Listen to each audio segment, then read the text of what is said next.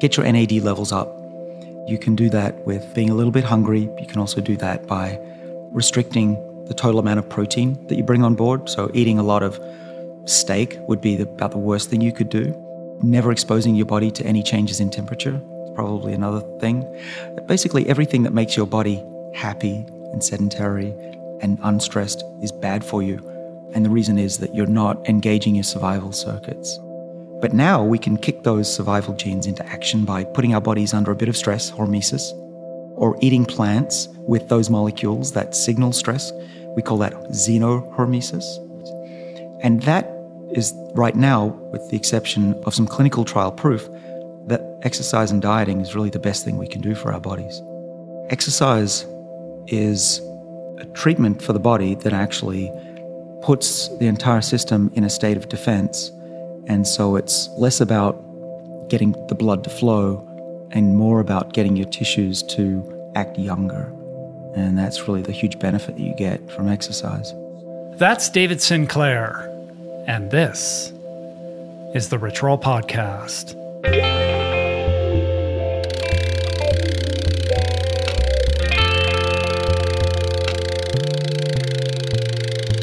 The Rich Roll Podcast. Here's a couple uncontroversial facts everybody grows old and everybody dies. But is this actually set in stone? Does it have to be this way? What if we thought about aging as a disease, as a curable disease? And what would you do and what would the world look like if we could suddenly live to be 200 plus years? My name is Rich Roll. I'm your host. This is my podcast. And this is but a few of the topics we explore today with one of the world's leading scientific authorities on longevity, aging, and how to slow its effects. David Sinclair is a professor in the Department of Genetics at Harvard Medical School. He's co director of the Paul F. Glenn Center for the Biological Mechanisms of Aging. He obtained his PhD in molecular genetics at the University of New South Wales, Sydney in 1995 and worked as a postdoctoral researcher at MIT, where, among other things, he co discovered the cause of aging for yeast. David is the co founder of several biotech companies. He's also the co founder and co chief editor of the journal Aging. His work has been featured in a variety of books, documentaries, and media, including 60 Minutes, Nightline, and Nova. He's also an inventor with 35 patents to his name has been lauded as one of the top 100 Australian innovators, and he made Time magazine's list of the 100 most influential people in the world.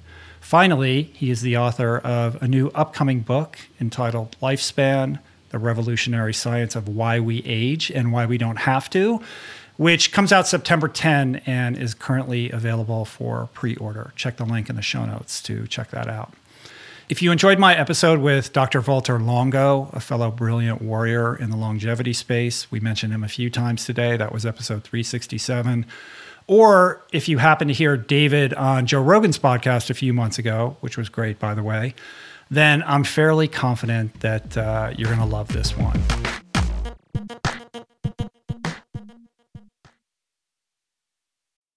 We're brought to you today by Momentous. Over the last 16 years, I can safely say that I have tried almost every single plant based protein out there. And I can tell you that most of them are highly processed with tons of additives and or they taste terrible, they're not third party tested or simply just don't hit the nutritional bullseye with a legit science supported formula with the appropriate amino acid profile that promotes optimal nutrient absorption, which is all just a long way of saying how enthusiastic I was to be introduced to Momentous's 100% plant based protein, which solves for all of the above and then some with a precise blend of pea and rice proteins, which yields a complete amino acid profile, tastes great and has become my go to to ensure my body is supplied with energy for proper recovery and function.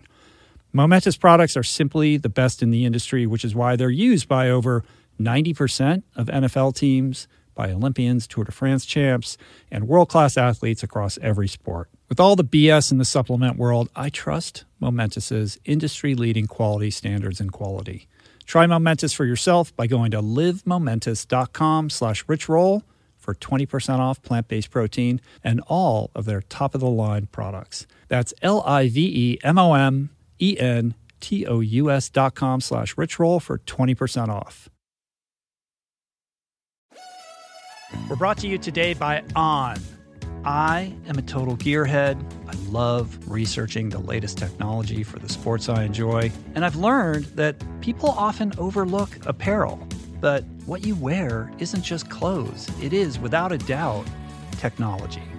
Technology that can make or break a performance. And I can tell you, after spending two full days meeting with the apparel wizards at On Labs in Zurich, that On is innovating in this space like no other with next gen premium fabrics, and just this heightened level of sophistication and precision and testing and development and intentionality previously unheard of that puts them just miles beyond the competition. I've been rocking On's high performance running apparel, including the long tees, the weather jackets, even the climate jacket, all super lightweight, tailor fit, built to move and just gorgeous to get you out and get it done in Fleetfoot comfort no matter the weather. I'm super proud to be a brand partner with this impressive team. From increasing product sustainability to improved energy return and impact protection, truly Swiss innovation at its finest. To get you moving, On is offering an exclusive 10% discount. To redeem, head over to on.com slash richroll and use code RICHROLL10 at checkout. We're brought to you today by a very exciting brand new sponsor, Go Brewing. I am sober. I don't drink. And I devoted so many episodes of this podcast to the unreal benefits of an alcohol free lifestyle. Why? Because even if you don't have issues with booze and suds, no amount of alcohol is good for you. At a minimum, it wreaks havoc on your sleep and produces a hangover that destroys your energy, your mood, and your focus. At worst, it turns your whole life upside down. But no longer does that mean you have to break up with your favorite brew because my pals at Go Brewing are making all your favorite brews minus the alcohol, fewer calories, and more productive tomorrows. It's not every day that I get the privilege to witness the inception of a company collaborating with our podcast, but that's exactly what happened with Go Brewing. I'm going to tell you this story. A few years back, I spoke at this event in Illinois, fittingly named Go. And it turns out that that very day catalyzed Joe, the founder, to start his own NA beer company, Go Brewing. I had no idea about any of this until I bumped into Joe at Jesse Itzler's Running Man event the other month in Georgia. And he shared this story with me. I savored his fare in all its varieties and deeply moved by the mission and what he shared with me, and just impressed with the insane taste and quality of his alcohol free concoctions, I wanted to help share the discovery. Made with natural ingredients faithful to traditional beer styles, Go Brewing has an impressive lineup of delicious, small batch, craft, alcohol free brews, all without added sugar or artificial processing. My favorite is their double IPA, not just another story, but basically, you just really can't go wrong because everything they make is brewed to perfection, worthy of trying yourself, which you can now do at gobrewing.com. That's gobrewing.com and use the code RICHROLL for 15% off your first purchase. Okay, David Sinclair. So, this is a mind blowing conversation on everything aging, longevity, the scientific mechanisms that contribute to biological degeneration, and the hard work that David and others are devoting to both better understanding these mechanisms as well as learning how to prevent and even reverse them. I want to say up front, it's not just about living as many years as possible, but more about how to live as vibrantly and as energetically as possible for as long as possible. That's really the goal here. I should also say that this one gets pretty deep in the weeds scientifically, which is, of course, perfect for the geeks among us, but it's also grounded in practical takeaways for everybody. Uh, in addition to being a lovely guy, David is a true pioneer. It is an honor and it is a privilege to share this brilliant man's work and wisdom with you today. So, without further ado, I give you Dr. David Sinclair. Good to have you here. Thank you for doing this. Thanks for having me on. I'm excited to talk to you. Uh, this is a subject of um, personal interest, of course, and I think interest of, of, everybody. And the work that you're doing is really uh, not only fascinating, uh, but obviously revolutionary or potentially revolutionary. So, first off, thank you for the work that you're doing. And uh, I look forward to exploring this with you. I think a good um, place to start would be uh, just sharing a little bit about what got you interested in this field to begin with, like why longevity, why aging, anti-aging. Yeah, sure. Um, I, I, think we're we're all the same when we're about the age of four or five. We realize that uh, we're not going to be around forever, and, and, and even scarier for a young kid, your parents are going to die, and your grandparents are going to die, and your pet mm-hmm. cat's going to die. Uh, so I remember going through that very vividly. Uh, my grandmother, uh, who essentially raised me was a very honest person, and she would just tell it as it is. And she said to me as a four year old, uh, "Yeah, yeah, I'm not going to be around. Your parents are going to die. Your cat's going to die, and you're going to die." And I went, "That's a bit of a shock to a four year old who, you know, who probably still believes in Santa yeah, Claus at four. It's wow. it was brutal, and that may be the, the turning point in my life. Uh, but what most kids do, and it's been well studied, is that they bury that thought. It's just too sad to, mm-hmm. and it's it's distracting to dwell on that every day of your life. So we actually we typically forget about it by the age of six or seven, uh, and then it doesn't emerge till we get into our late forties, early fifties, and we think, okay, maybe there is no such thing as immortality. But mm-hmm. uh, up until then, most people don't even think about it.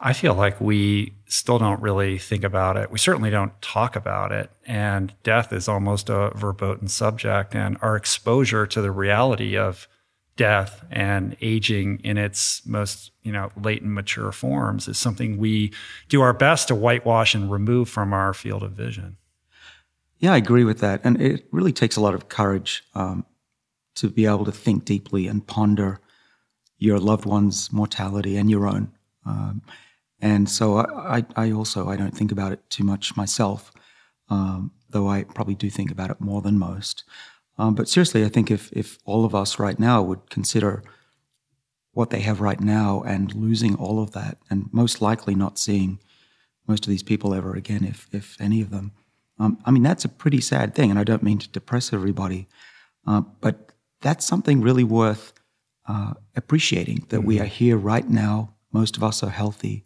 but that will not last. Mm-hmm.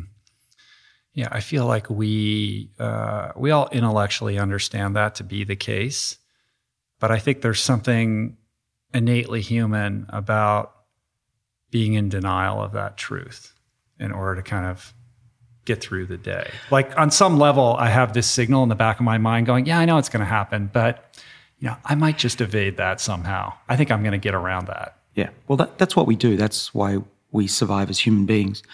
It's, it's a pretty cruel thing to have a species that's conscious of its own mortality. It's, it's not a happy thing, and most animals, actually, as far as we know, all animals except us go through life not knowing that they're going to die mm-hmm. and that their their family's going to die. Uh, but we are burdened with that, but as a coping mechanism, and and I believe that it's probably evolutionary wired into our genome that we don't think about that because people who did always worry about dying, you know, their, their tribes probably died out thousands of years ago. Right. Well, it can be it can be paralyzing too. And you talk about this in the you were nice enough to send me the introduction to your new book that's coming out at the end of the year. And you uh, you talk about your grandmother and the impact that she's had on you, and her sort of lifestyle antidote to this um, ethos of living your life in accordance with the ticking clock. Right, that she wanted to live this joyous, I mean, she sounded like amazing, right? She's living this joyous, childlike existence, you know, until her body could no longer keep up with her spirit. Right. Well, I, as a young kid, she was still in her 40s. She had my father when she was 14, 15. And uh, so that, that allowed her to be very young as a grandmother. But she was also mentally young. She was uh, vivacious. It's, she's one of those people where you, you know that she's got so much energy she can't contain it. So she's she came from Hungary. She, she, she escaped Hungary uh, after 1956 when Russia cracked down on a revolution. Mm-hmm. Went as far away from Europe as she could, which was Australia. Sydney is where she settled and why, where I grew up. Uh, and there she felt free. She was oppressed for most of her life with rape and pillage going on. And she got to Australia and everyone had enough to eat and they had money and they had sunshine.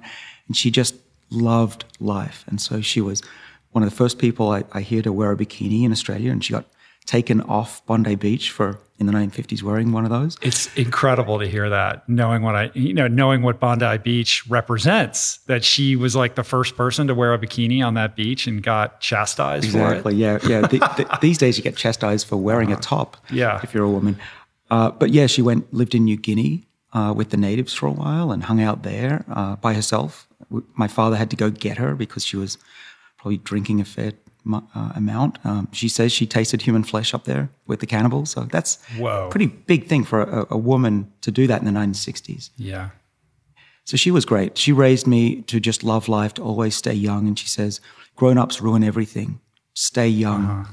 Yeah, and she had this mantra, this A. A. Milne poem, right, about uh, maintaining your your sort of six year old self throughout your life. That's right. Now we are six, and she would read that to my brother and uh, and me, and uh, she would just say, uh, make the most of your life, stay young, uh, don't listen to the, the naysayers.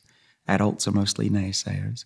And leave a, leave a mark. Do what's good for humanity. She was a, she was a humanist um, at heart, even towards the end of her life, a declared humanist. And so her goal and my goal is the same, which is nothing matters except making the world a better place after you've been here profound, especially given that so much of the work that you do um, is at the cutting edge, and it's impossible that that's not going to ruffle feathers and create, you know, a cadre of naysayers who are trying to take it down a peg. Well, yeah. I mean, it hasn't been an easy career, uh, even from the outset, as Valter Longo on your show mm-hmm. uh, rightly said. It was rough in the old days, uh, studying aging. It wasn't even considered a, a true science. But uh, like most careers, if you try to push the envelope and say things that others have never said before, you will have people who try to pull you down. Uh, but it's, uh, you know, I'm pretty stubborn and I, I mm-hmm. keep my eye on the goal, which is to help humanity. So these daily fights and, and things don't really get me down so much. Right. So your grandmother has this profound impact on you, and you're a young, enterprising university student in New South Wales. Uh, and it, from what I gather, there was sort of one particular lecture that kind of turned things for you that got you out here to the United States? Well, there was. Uh, prior to hearing the lecture, um, I was. I remember sitting playing cards with my friends, and I, I didn't try that hard in college or or, uh, or in school. Um, mostly, we were playing cards and drinking heavily.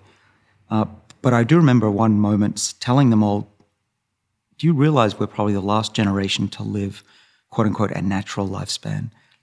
And others in, who are downstream of us, our descendants, are going to live a lot healthier and longer lives than us. And we've been born one generation too early. Do you uh-huh. realize how sad that is? and they just went, Yeah, deal the cards, David, shut up. Uh, but that stuck with me. And so when I heard the lecture uh, from Lenny Guarente, who was an MIT professor, still is, um, he came and he talked about a project that had just started up in his lab over in Boston to study yeast aging, same yeast that's in bread and beer.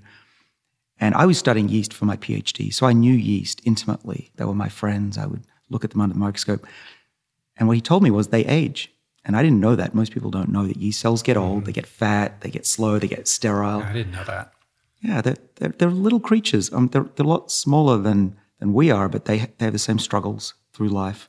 They have to find mates, they breed, uh, and so I thought that was a wonderful way to start studying aging. Um, because if we can't figure it out for yeast, we've got no hope figuring it out for humans. Sure. So that begins this lifelong journey, this exploration into, into aging and longevity. So before we embark on, on that, let's define our terms. I mean, what is aging from your perspective? Well, I've come to uh, the conclusion that aging is a condition. Um, I will be bold and say it should be declared a disease. And that often strikes people, most people, as ludicrous. Um, but, but let's do, do some thought experiments here. Uh, one being if, uh, if I was to tell you, Rich, that I just found your real birth certificate, okay? And you say, well, what is it? And I'm telling you, unfortunately, you're 100 years old. Are you going to want to die tomorrow? You're healthy, you're fit. Um, so the, the thing, the point there is nobody who's healthy and vigorous and enjoys their daily life and enjoys their family wants to die. So often I ask people about how long do they want to live? And the typical answer is, I, I don't want to live beyond 80 and God forbid 100. And that's because they don't think of people who are old as being you know, anything worth Vital. living. Yeah. Right. So that, that's one aspect. On the aging as a disease, if you go to the Merck Manual of Geriatrics, which is the Bible of this field, the definition of, of a disease versus aging is very simple.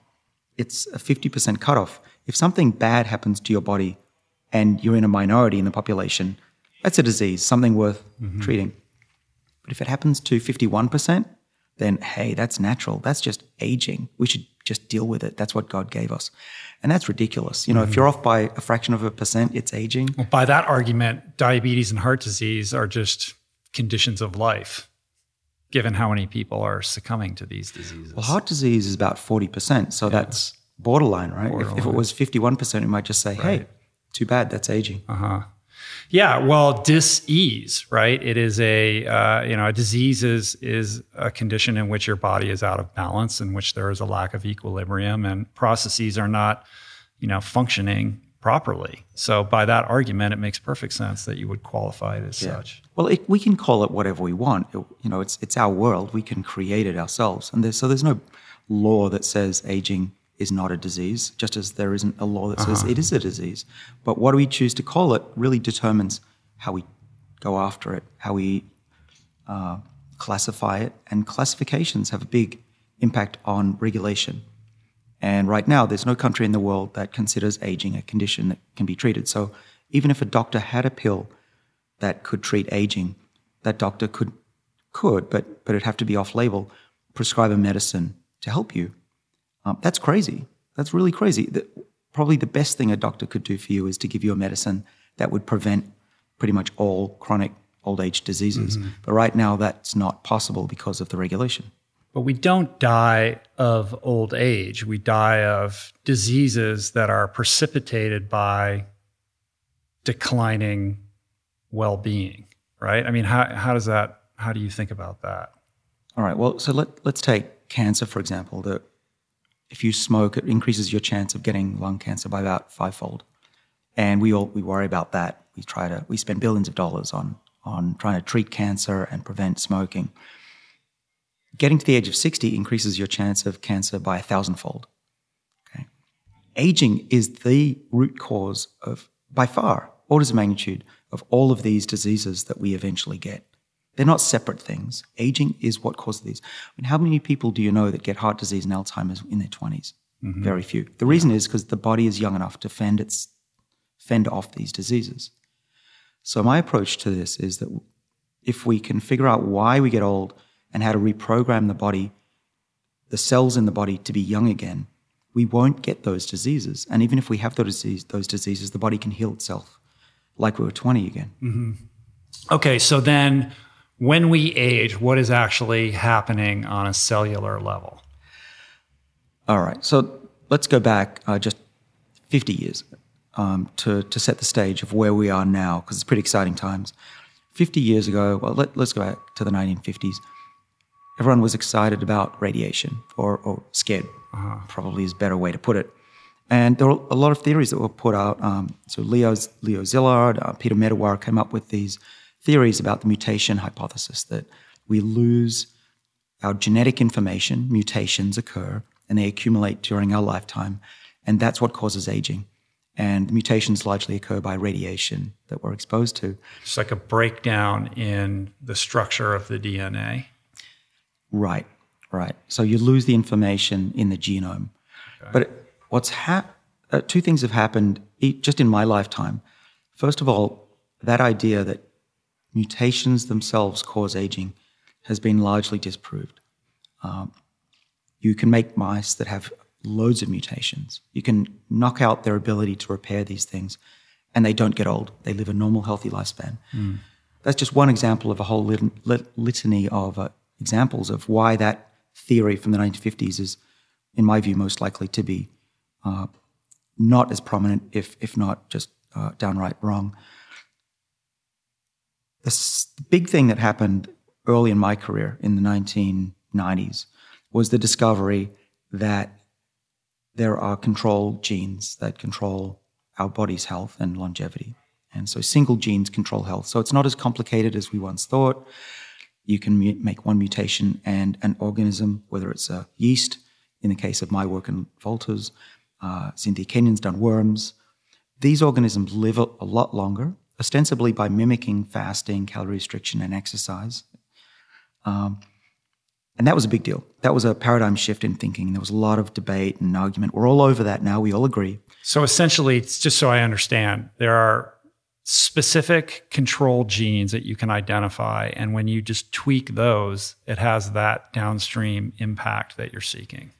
Right. So the analogy would be you've got your, your body is a car, it wears out. But what we didn't realize until the 1990s was that, but there were, there were body shop repair people who go in and they constantly fix you. Mm-hmm. Um, it's just that as you get older, they become decrepit themselves and they don't work very hard. And we've now got these genetic and increasingly pharmacological ways and dietary ways of getting them out of bed earlier in the morning and fixing your body. But then the, the next big change that happened was that we, we asked the question well, what are these longevity repair genes actually doing downstream to, to keep the body healthy? In other words, why does calorie restriction work so well? And we in the aging field have come up with uh, eight or nine, uh, what we call the hallmarks of aging, the, the underlying causes of aging, from telomere loss to mitochondrial decay to proteins misfolding. Uh, but I think there's actually one of those pieces of the pie, one of those eight or nine, that's above all of them, that rules them all. And this is uh, what I think is the, the basis of what I'm calling the information theory of aging. And how we came across that, it's a pretty interesting story that goes all the way back to my original days at MIT in the 90s. Well, do tell. Will do. So that when I when I got to the to MIT, what I wanted to figure out, and don't forget, I, w- I was in a dream team of people, so I'm certainly not taking credit for for most of this. Uh, but one of the things I was personally excited about was trying to figure out why don't yeast cells live forever? Because they're small, they're pretty simple.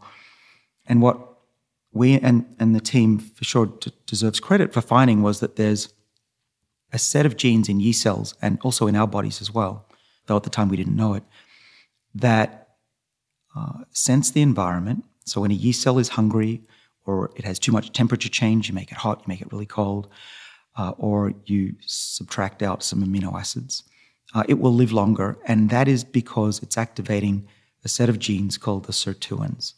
And they're called sirtuins because their first yeast gene was called SIR2. Now, what's key to this whole information theory is that SIR2 is an acronym, stands for Silent Information Regulator Number Two. The number two doesn't uh-huh. matter. But the silent information regulator is a really big deal, and we didn't understand it at first.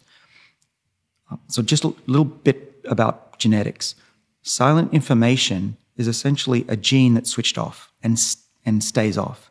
And in yeast, uh, that's the genes that control whether a yeast cell is a male or female. So SIR2, that gene was known already to yeast biologists in the 1980s to silence genes, to keep them off. Okay. And what the lab that I was in, Guarente's lab, discovered is that if you mutate these SIR genes, SIR2 and SIR3, SIR4 genes, the yeast cells live longer. Mm we didn't know that a silent silencing gene would have anything to do with longevity. We thought that we'd find an antioxidant gene or something like that, or a mutation uh, fixer.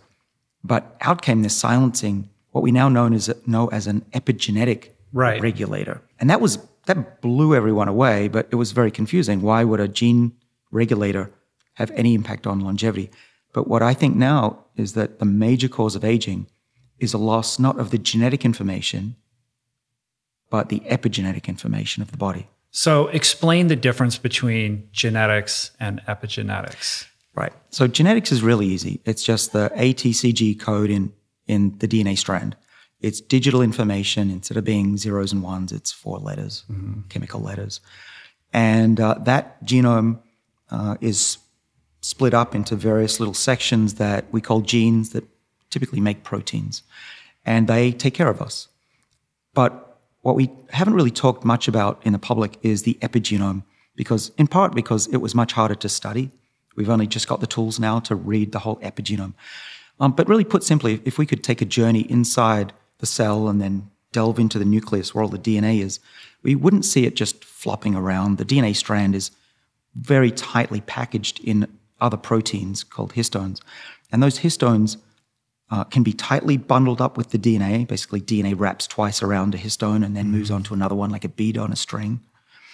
And those histones come together very tightly to silence genes. So that's what the sirtuins do. They, they bundle up the genes so that they get switched off.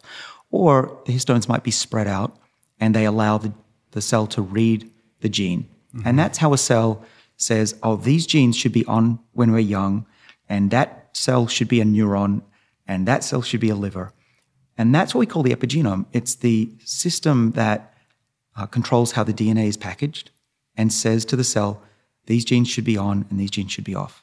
Essentially, the expression of the gene, whether it is expressed or not expressed, right, is but a it, function of epigenetics. It's really it, that's true, but I, I put it in different terms than other scientists that I know of. Because DNA is digital, the epigenome, um, if you look at it, is actually analog, and an- analog information is extremely subject to noise over time. It's the main reason we switched to digital. Um, and so the epigenome, the problem is that it's it has to be analog because even in the first life forms that had an epigenome, they need to change their, their gene expression in response to what we eat, to the time right. of day, uh, whereas the genome doesn't change essentially. Right. And so this analog system had to exist, but being analog it means that it, it's very hard to copy. It's also very hard to maintain in a pristine state over a period of two weeks for a yeast cell or 80 years for a human. Mm-hmm. Um, and so I'm, I'm fairly convinced, given the work we've done over the last 10 years, a lot of it unpublished, that the reason we age is that it's the analog information in the body that's lost over time, not the digital. In the same way that a compact disc has digital information, mm. and if you scratch it up, you lose the ability to read the right songs at the right time. Right. That's super interesting. How does that square with this definition of epigenetics that's out there that's a little bit more um, kind of woo woo ephemeral? This idea that you know you had a great grandfather and he suffered a certain trauma and that is expressed in your you know psychological behavior in 2019 isn't that part of the epigenetic conversation? It is. It, it absolutely is. And so the epigenome i think is even more interesting than the genome which gets all the attention uh, so the epigenome doesn't just tell your cell how to uh, exist throughout your life and whether it should stay a liver cell or a neuron. Um, but it also, you can pass epigenetic information from one generation to another. Mm-hmm. So if a yeast cell was stressed during its lifetime, its daughter will also be inherit that exactly. stress. And we, yeah. that happens to us as well. We've done some experiments in uh, my Sydney lab at the University of New South Wales, uh, where we we stress the mother, or we make her fat, or we uh, make her hungry, and the offspring, uh, in the case of the, the fat mother, are prone to diabetes because of the epigenetic transferability. That's so fascinating. But the good news is that we've now, because we know this and how to control the epigenome somewhat, we can now treat those offspring and prevent them from getting diabetes. Mm, mm-hmm. That's wild. So, controlling the epigenome, polishing that compact disc, getting the body to reset the epigenome to being healthy and young uh-huh. is what I'm focusing intensely on right now. And so to extend that metaphor, keeping that that compact disc super polished, making sh- you know making sure the integrity of the analog aspect, the epigenetic aspect of of you know the aging mechanism is running properly involves this SIR2 right? Like I'm, let's get back to that because that, that's where I'm yep. starting to like, I yep. don't quite understand what you're saying. Okay. So SIR2 is sitting on these genes, bundling them up, and making sure that they stay off. So let's say you're a nerve cell, you're a pristine young nerve cell, you're in a 15 year old or 20 year old young kid. Um, the, your sirtuins, uh, particularly three main ones, there are seven of them, three of them are doing this. They say, okay, all of the, the neuron cells, you don't want to express a liver cell, so let's keep that quiet for the rest of your life. That's what these sirtuins do. But the problem is, we find, is if that the, that the sirtuins have other roles besides keeping genes silent. Uh-huh. They actually are very important, particularly number uh, SIRT1 and SIRT6. They are involved in repairing damaged DNA as well. Um, and the worst type of DNA damage that they have to repair, the most fatal for the cell, potentially fatal, is a broken chromosome, a, what we call a DNA double strand break. And in yeast, when I was back at MIT, uh, we had a paper in the, the journal Cell that said that these sirtuins, they move to DNA breaks when they're needed, move away from the genes that they should be silencing. Mm-hmm. These genes come on temporarily, probably as a stress response. Um, and then they have to repair the break and then they hopefully go back to where they came from. The problem is, we found in yeast, and we are finding this also in mammals, is that they don't always find their way back to where they started. And so you over time, you lose the youthful gene expression thanks to the lo- mislocalization of the sirtuins and, and other proteins, not just sirtuins, right. but they're a bellwether of this, this CD scratching. So they're sort of like ambulances or, you know, the California highway construction crew who's been dispatched to a certain, you know, pothole or problem. They fix it, but over time they start to the radios don't work on the way home and they get lost. Is that it? Yeah, I couldn't have put accurate? that better myself. Right. And and the worst part about it is that it's it's a positive feedback in the sense that now you've got some these pothole workers who've lost their way and you're not fixing the potholes as well. Uh-huh. And you get more and more potholes, which distracts these workers even more. And it, this is why after age 40, particularly after age 50, uh, you get this massive decline in health. Of, um, and we have actually engineered yeast cells and a mouse in a way that we can distract those SIR proteins mm. and, uh, and see them age more rapidly. Essentially, create some a few extra potholes and distract those workers. And we, we actually do see that aging goes faster. But the good news is, interesting um, for the for the mice, anyone who's who's worried about our animals, we have ways of reversing that now. Mm-hmm. And one of the things that you've discovered in the search to um, try to create greater functionality here is the impact of something called NAD on this process, right? Exactly. So the sirtuins turn out to be enzymes and very special enzymes. What think of them as the uh, the crew that that's directing the pothole repairs, and, or you know, like I said, the body shop repair people. They literally modify other proteins to do a better job at repairing uh-huh. the body, and by modifying that, they remove chemical groups called acetyls, uh, and in doing that, they can actually have a much bigger impact on the body than just one enzyme alone. They control hundreds of other repair enzymes. But they only work, they can only remove that little acetyl piece off other proteins if they have NAD around.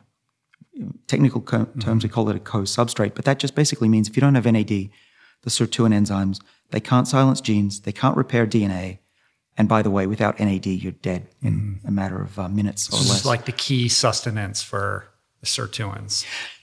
Exactly. But NAD is a pretty boring molecule, at least it was until sirtuins were discovered. It's needed for basic biochemical reactions in the body, and you can find it in textbooks. If, if you studied biology in college, you would have read about NAD. And before we came along, people had really forgotten about NAD. They said it's a housekeeping molecule. We've we know everything we need to know about NAD. And then along come the sirtuins, and it's wow, NAD isn't just there to keep us to do chemical reactions, it's sensing how much food we eat, preferably less, uh, how much we exercise, preferably more, and even things like hot and cold.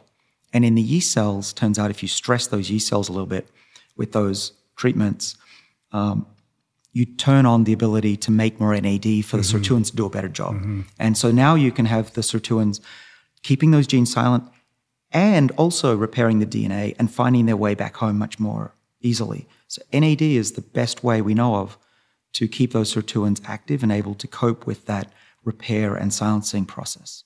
And as we age, do we develop a, a deficiency of NAD? Yeah, we do.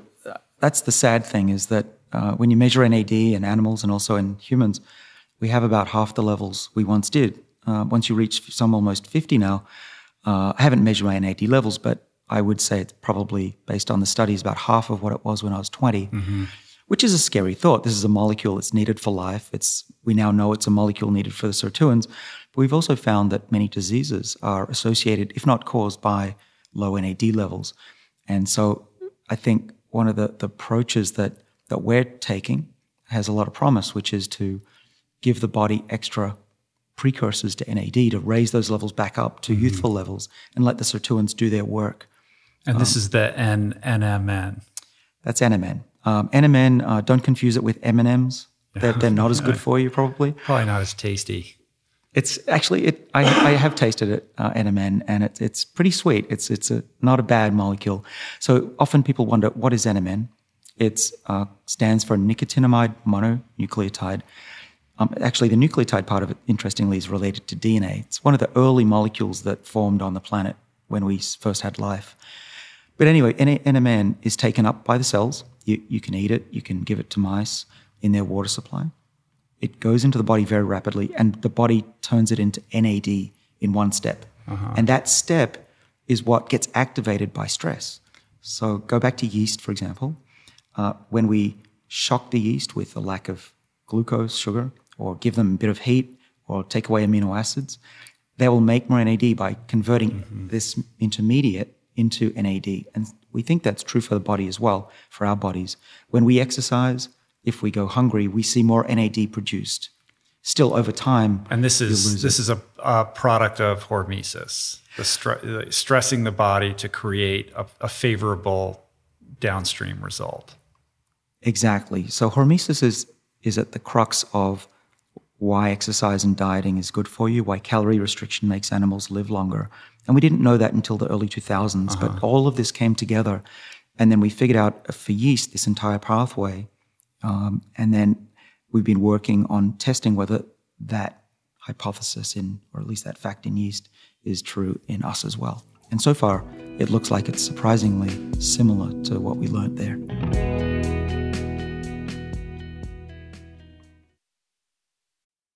We're brought to you today by Birch. If you're serious about optimizing your sleep, listen up. I've spent countless hours researching and testing various methods to improve my nightly shut eye, and I can confidently say that it all starts with a good foundation. And if your bed is old, if it's uncomfortable, lumpy, then your sleep inevitably is going to be impacted. So it's important to invest in a quality mattress, one that's insanely comfortable, that's organic, sustainably made, and that, my friends, is a birch mattress. Fair trade and Rainforest Alliance certified with the finest quality organic natural materials like organic fair trade cotton. Birch mattresses are made with none of the toxic chemicals and off gassing produced by most major brands. Kind of important not to be breathing that for a third of your life, I'd say. Plus, it's super luxurious. I've been sleeping on birch for about five years, and I'd say it's the perfect ratio of soft to supportive. And the craftsmanship is just next level. I've got one in every room of my house. I love it. Pretty sure you will too. And right now, Birch is giving 20% off all mattresses and two free EcoRest pillows at birchliving.com slash richroll. That's 20% off and two free EcoRest pillows. Sleep better with Birch. We're brought to you today by recovery.com. I've been in recovery for a long time. It's not hyperbolic to say that I owe everything good in my life to sobriety. And it all began with treatment and experience that I had that quite literally saved my life. And in the many years since, I've in turn helped many suffering addicts and their loved ones find treatment. And With that, I know all too well just how confusing and how overwhelming and how challenging it can be to find the right place and the right level of care, especially because, unfortunately, not all treatment resources adhere to ethical practices. It's a real problem, a problem I'm now happy and proud to share has been solved by the people at recovery.com who created an online support portal designed to guide, to support, and empower you to find the ideal level of care tailored to your personal needs. They've partnered with the best global behavioral health providers to cover the full spectrum of behavioral health disorders, including substance use disorders, depression, anxiety, eating disorders, gambling addictions, and more. Navigating their site is simple. Search by insurance coverage, location, treatment type, you name it. Plus, you can read reviews from former patients to help you decide. Whether you're a busy exec, a parent of a struggling teen, or battling addiction yourself, I feel you. I empathize with you. I really do. And they have treatment options for you. Life in recovery is wonderful, and recovery.com is your partner in starting that journey. When you or a loved one need help, go to recovery.com and take the first step towards recovery. To find the best treatment option for you or a loved one, again, go to recovery.com. What is the meaning of life? What happens when we die? What is our purpose here? If, like me, you ponder these delicious existential questions, I have got just the thing for you.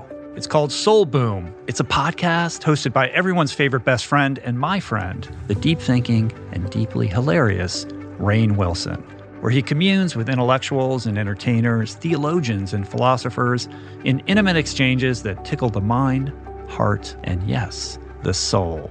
Subscribe to Soul Boom on YouTube or wherever you get your podcasts and explore other groundbreaking series at voicingchange.media. So you've developed this NMN um, I guess you would call it a supplement. Yeah, supplement product. This is something that you take. Your skin looks amazing. There's not a gray hair on your head. you're you're 50, right? Looking very youthful. Uh, a good uh, ambassador of the work that you do. Um, and this is very interesting. So uh, by supplementing this, you are basically um, taking out an insurance policy that allows your sirtuins to function the way that they're supposed to without this degrading impact over time. Is that an accurate assessment of the idea here? Yes, you, you've got it. And uh, so I don't know whether these molecules that I take are going to be helpful, uh-huh. but I do know that they're not hurting me, as you said. Uh, and if I'm around, you know, and all my uh, colleagues are, are, are, old, we'll know something is happening. But yeah. um, what, what's important, I think, for your listeners to know is um, I am trying to get these molecules at least tested, if not proven, hopefully, to work in people. And so that requires a lot of time and money and effort. Right. And so there are ongoing clinical trials. Um, one of them's run out of Harvard University at the Brigham and Women's Hospital. And we're early stage. We've just done the safety studies, but later this year, we should have a readout of what we call efficacy, which would be mm-hmm. testing whether what we see in the mice, uh, some of it is uh, recapitulated in older patients as well. And eventually, I want this to be a drug that will treat diseases right. as well. Right. So, yeah, so FDA approved the pharma route, not the supplement route. Right. It's very hard to straddle both. Um, actually, I've think it's impossible to straddle both. Um, and so I've chosen to take the pharma route because I want to be able to have something that is proven to work, is safe, um, and I, I just think that uh, for me is is the better path for me. I, I want to be someone that is not conflicted, is not trying to promote anything. I never sell products or trying to endorse anything, and so people can come to me and or I can give lectures freely, and people can know that I have no hidden agenda. Mm-hmm. But you have your hands in all kinds of companies out there. You're a very enterprising, entrepreneurial scientist. Well, I do, but uh, there's nothing you can buy from me, so there's nothing I'm going to gain really immediately.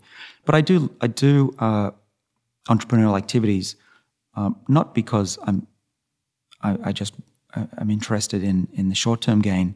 Uh, I want to leave a legacy, and so I've had my eye on that goal since I was in my twenties, and that goal is to leave a mark. And I'm not just satisfied with publishing papers in these journals. I want to have a medicine, if not hopefully a few of them, that um, will save hundreds, if not hundreds of thousands of lives. Thinking, you know, forward towards that um, creates a lot of interesting uh, thought experiments around what would actually happen should your mission come to fruition, right? So, is your mission to to end aging as we know it? Like, what is the specific goal that you're striving towards here? Uh, well, I'm not trying to end aging. Uh, I'm. I don't believe that there's going to be immortality, uh, but I do believe that the way we've been going about medicine for the last couple of hundred years can be improved. Um, the way we've been going about it has been uh, take one disease at a time and study it and, and ignore aging and hopefully make a medicine to treat that. And so we've been very successful as a species making medicines that prevent and treat heart disease, for example. But what's that, what that got us? Yeah, we get an extra couple of years of life, and that's all because other diseases are still coming along right behind. But we end up spending those years with other chronic diseases, and we're actually spending longer times of our lives in a sick state than we used to. And that's really, to me, it's it's something you wouldn't even wish on your worst enemies is to extend life but not extend health. Right. If we were to, if you were to identify like the the sort of ultimate age that we could perpetuate, I mean, what is that? Is that 35? Is it 25? Is it 46? Like, is there a chronological period of time where you think the human mechanism is functioning at its peak, and that's where we we could we should just sort of lock it in? yeah, well, I don't know. I'm I'm 50 and I feel like uh-huh. I'm, I'm, still 20, so I I'm not seeing any decay. So any any age between 20 and 40, 50 is fine with me. Uh-huh. Uh, I mean, clearly athletes um, lose their ability to perform at, at that level, but you know, I'm I'm a mental athlete, and yeah. my brain is far better than it was even a year ago. So I'm, uh-huh. I'm, I'm i definitely don't want to go back in time. Put it that way. Uh, but what's interesting about athletes is we're finding that because we know a lot more, they know a lot more about how to keep their body young, part you know, part through what they eat, how they live. We're seeing these athletes, also actors, take Tom Cruise, are looking a lot and acting a lot younger physically mm-hmm. as well than what we had just a 20, 30 years ago, previous generations. Yeah.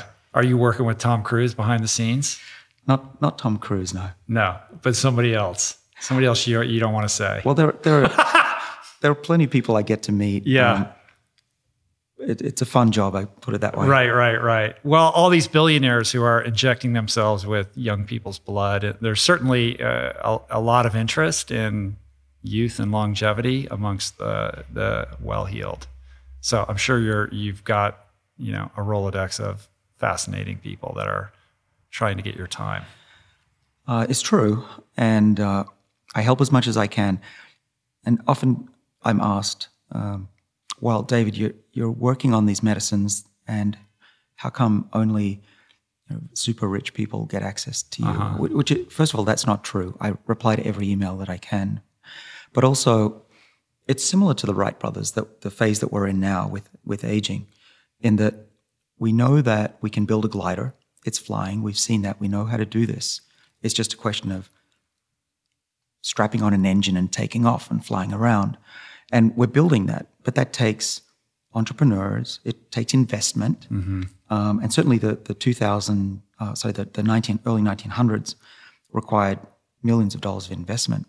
And who were the first people that were flying? It was uh, probably wealthy people, people who knew others. Uh, and it's not so much elitism, it's just that's how all technology rolls out. And so the, I, I see this as going as rapidly as possible to be, and my mission to roll this out to everybody on the planet, and not just wealthy nations. Um, I've pledged to make the drugs that I'm making available to everybody on the planet as soon as possible. Well, it is true that people are looking, you know, more youthful uh, in their later years, and we're seeing athletes who are performing at a very high level at ages that people would have thought was impossible, you know, 15 years ago. Uh, and that's super interesting. I, and I would imagine that's a function of a, a, multitude of factors, including, you know, people have to, these athletes have to make, there has to be a way for them to make a living so that they can continue to do this.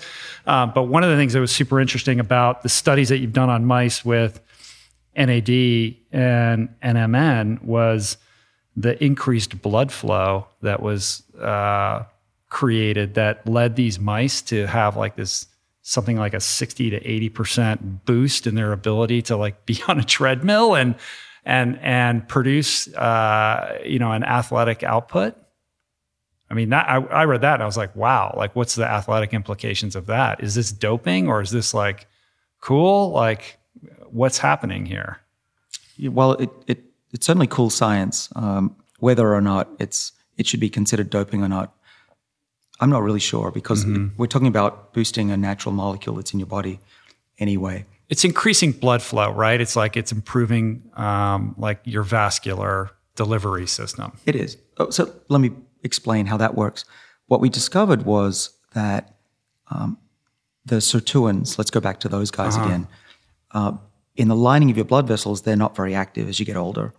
And one of the main reasons that you don't respond well to exercise, you know, if you're 70 or 80, maybe even younger, and you exercise, you still aren't a super athlete because they're what we think is the major reason, one of the main reasons is that the lining of your blood vessels, uh, the sirtuins, SIRT1 is the main gene, isn't doesn't have enough NAD around. And what was remarkable was that we could treat mice with this NMN molecule, just give it to them in their water supply, raise the NAD levels back up to young levels in the blood vessels. And now we had old mice that, first of all, they, they acted as though physically they'd been training, but they hadn't been. But also, if we gave them NMN on top of exercise, they became super athletes beyond what exercise alone could get them. That's wild. And it, it, it's super cool as well because the one of the major causes of disability and frailty as we get older, you know, even into our 60s and 70s, why do we feel tired when we, we're older? Is because we don't have enough of this blood flow. And very few people have ever thought to figure out why that is. And so that's why we jumped on that. Mm-hmm. And so imagine it's great for young people as well. I think it's it could keep people in tip top shape, especially people who cannot exercise as much as they want, like myself, who types for a living. But more importantly, far more important than people like me, is those people who are already frail, you know, people who are in bed or who are who cannot really walk very far. We give them potentially these NAD boosters, as we call them. Let's call it the MIB626, which is the drug form of what we're developing. Give it to them for a few weeks, and they hopefully, what I hope is we'll see is they have the energy, they have the new blood flow, they can start to walk again, and that's a virtuous, a virtuous cycle, a positive feedback in a good way, so that they get out of bed, they walk, they get more exercise, and get back into mobility because it's the lack of mobility that ends up killing yeah, people. Yeah, yeah, yeah. And what are the implications on atherosclerosis? Like, is it can it reverse arterial damage and create you know greater plasticity? Like, how does that work? Oh, we haven't tested NMN on that, um, but others have, and we find that this SIRT1 sirtuin is extremely important for protecting the the cardiovascular system from uh, from plaque, as well as keeping it youthful. And so mm-hmm. there was a study by Doug Seals at the University of Colorado, um, just to mention a, a much uh, an independent study. They gave NMN to old mice, and similar to the way we saw new blood vessels growing, they saw that the existing blood vessels had had much better plasticity and resilience as well. Right. And so the hope is that if we can get these molecules to be super potent and targeted to the right part of the body, uh, we'll have all of those effects uh-huh. on people. And does this also uh, have implications for mitochondrial decline? Because isn't that another key aspect of aging? Well, it does. And just to, to preface that, uh, often what I'm saying sounds too good to be true. Because uh, well, pretty much every, awesome. every time people ask me that, yeah, it does that, it uh-huh. cures this, it cures that. Well, first of all, we're, we're, still in mice. We don't know if it works in humans, but we're, we're going to figure that out in the next year or so. Uh, but yeah, you asked me about mitochondria. We've published, um, these are all Cell and Science papers. So these are top studies. These aren't just off the rack kind of stuff. So a lot of work has gone into them. What we showed in mitochondria was that raising the levels of NAD in cells fixed what was a really curious defect that happens as the mice got older. So, what was that? What we found is that the organelles, the different parts of the cell that have different genomes, so we have the nuclear genome, our chromosomes, but we also have mitochondrial DNA inside those mitochondria. Uh-huh. We found that those two genomes were not communicating as the mice got older. Uh, and so we called it genome asynchrony. And it's essentially, if you want to put it into a, some sort of a, uh, an analogy, a metaphor, it's as though you, when you're young and you're a young couple, the, the people get along, they're in this small apartment, they communicate well, but by the end of it, they can't, can't stand each other, they're not communicating. We see that with the mitochondria. Staring at their phones at dinner, not yeah. talking to each other. Yeah, I mean, imagine how bad that is for our bodies. And we so we figured out why that occurs and traced it all the way back to the lack of NAD. So by replacing the or replenishing the NAD, the mitochondria started communicating to the nucleus. The mitochondria said to the nucleus, "Hey, give us some protein like you used to when we were young." And that completely restored the function of those mitochondria in the muscle. And so we, we called that reversal of aspects of aging. In fact, those muscles that we looked at in those mice, those mice were two years old. And within just a, I think it was two weeks of treatment, they were just like a young mouse. Wow. The implications are insane for something like this. I mean, that's amazing. Are there any negative uh, consequences of this? I, I, just feel like there's a there's often a hubris in humans with this sort of thing and our reductionist scientific method to zero in on one thing and we see this positive implication and we are blind to you know all these other aspects of what goes on because it's a holistic machine. You know, there's a lot going on. Just, you know, there's a lot of dominoes that are stacked up against each other here. That's right. Um, and, and, part of the problem, I think, with medicine and, and why pharmaceutical industries had trouble making uh, drugs with without side effects is that they are, first of all, they're, they're using synthetic molecules that the body has never seen, um, in part to have patent protection, and supercharged molecules. Uh, but also, the, the problem is that they're intervening in aspects of the body that normally don't change. Mm-hmm. Uh, and it'd be like revving up a Mini Cooper's engine, but not making sure that they have the right gearbox and tires to deal with it. Uh, and so the approaches we take, we try to change those parts of the body's body that changes naturally mm-hmm. when we exercise or when we diet. And that's why philosophically, I'm less concerned about side effects because we're really just replacing what we've lost with age similar to the NAD levels. Right. But are there side effects? Well, we, we, haven't seen any. We've just been giving NMN to mice uh, for the last uh, year or so. We haven't finished the study. Uh, and thank you to all of the, the people online who crowdsourced fund that start, funded mm. that study. But we're already seeing a lifespan extension in those mice. Um, and so that's exciting. And every time you see a lifespan extension in the mice, uh, it's hard to argue that we're hurting them. Now, mm. maybe there's something going on, but maybe they're depressed or something. But other than that, they are otherwise perfectly healthy. Now, again, these are mice. We haven't treated humans, so that's why we're doing these safety studies. Um, I, I don't stay up at night worrying about the side effects given what I've seen over the last year in many years in many labs across the world. There have been thousands of animals treated with these molecules. Nothing um, that, that rings alarm bells But if if you wanted to push me, right? Rich says, David, you got to come up with one thing that you uh-huh. could see might be negative. Uh, it would be blood vessel growth.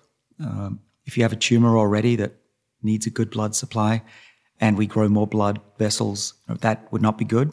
Right. Um, and so that's actually why we've done a couple of studies in mouse in mouse cancer models and given them NMN. And the good news for the listeners is that we've not seen any deterioration or mm. acceleration of mm. those cancers.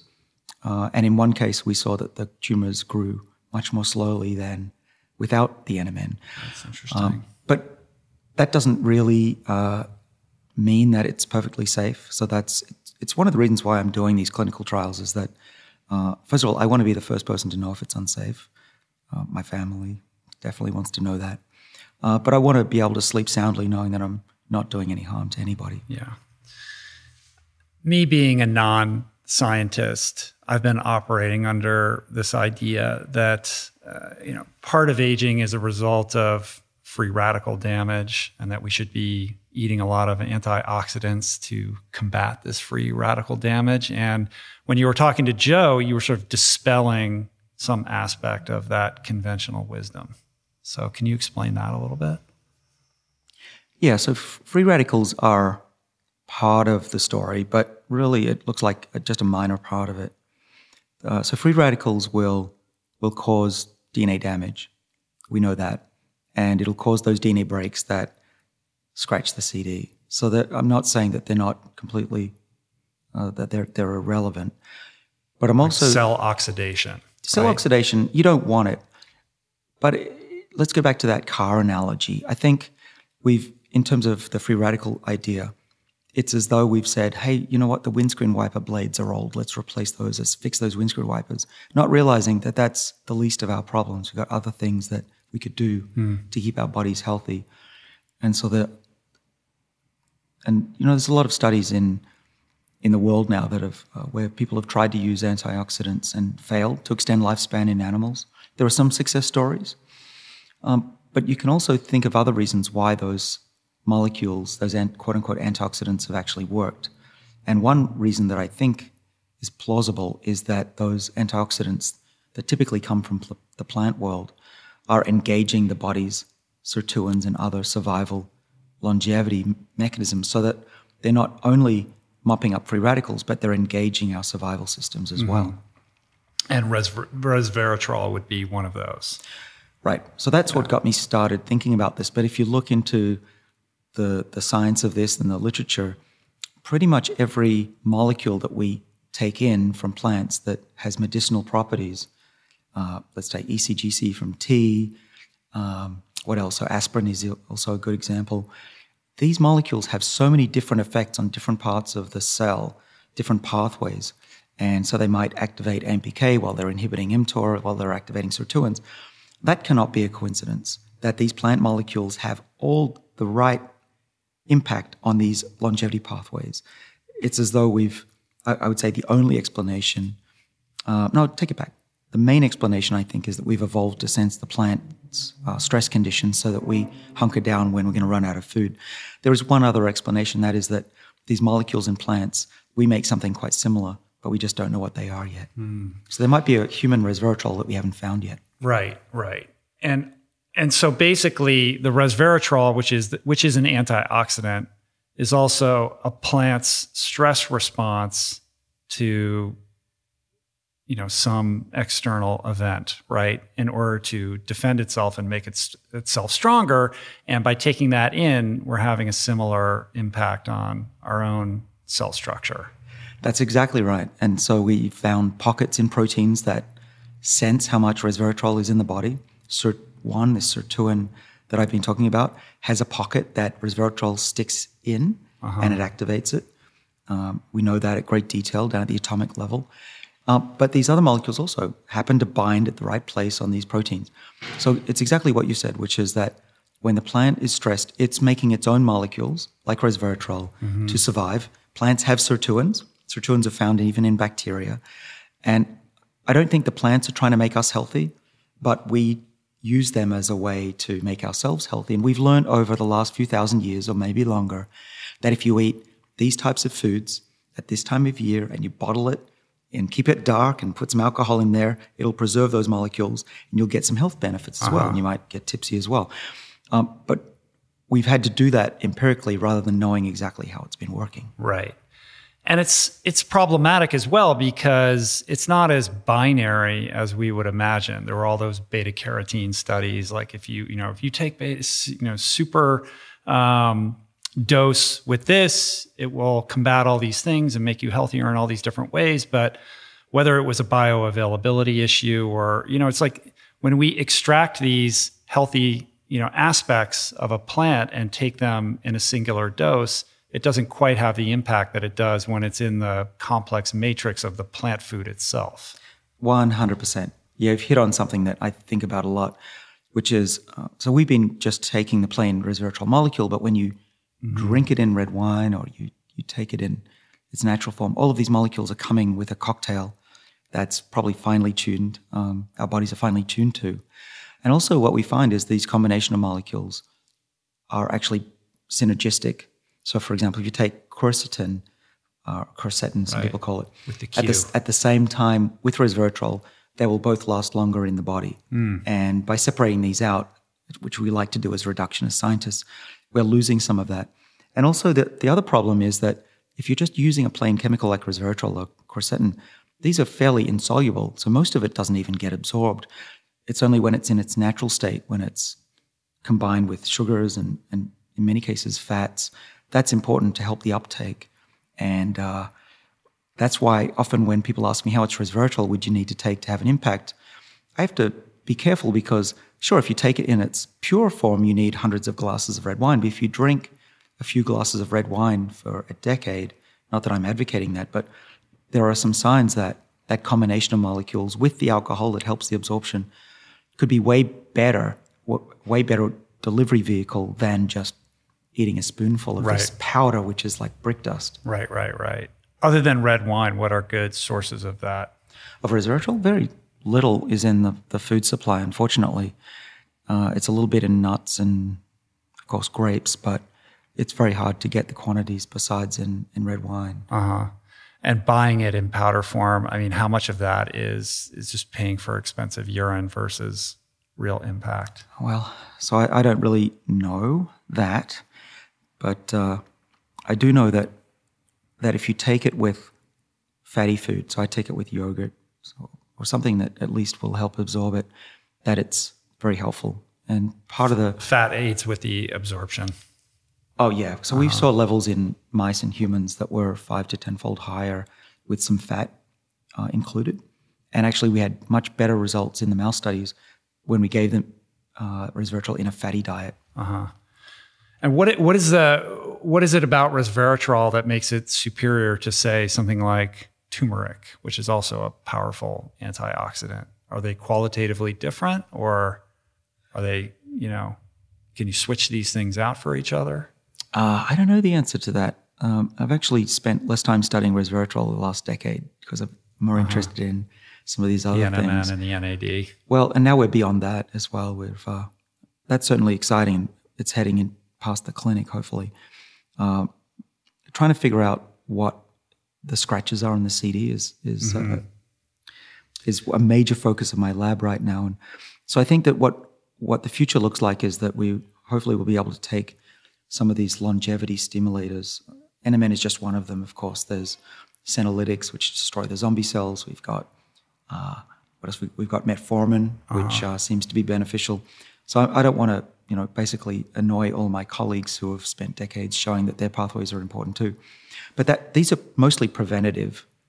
Um, what really we want to do is get you out to you know, 90, 100, 110, healthy. But eventually things will wear out. Things will still decay, even with these treatments. They're not that good, Uh-huh. uh, even with a healthy lifestyle. So the new work in my lab is what do you do when you need a, a new kidney, a new liver, or you lose your eyesight? Can we tell those organs to be young again and literally make it young again? The difference between prevention and reversal, Right. basically. Right. Uh, you know, it's interesting, Rich, that, that uh, I think I was one of the first people, uh, crazy people, to use the word age reversal in this field. Uh-huh. Uh, it was a Shame no-no. on you. It was not well received, I imagine. It was about five years ago. Um, now it's fairly common. It's funny, it ta takes a while. But uh, you used to be able to say delaying aspects of aging, and that was the limit. Um, but it's clear from work that we've published and work that we haven't yet published that reversing aging is, is really easily doable. Uh, You, we do it all the time in my lab.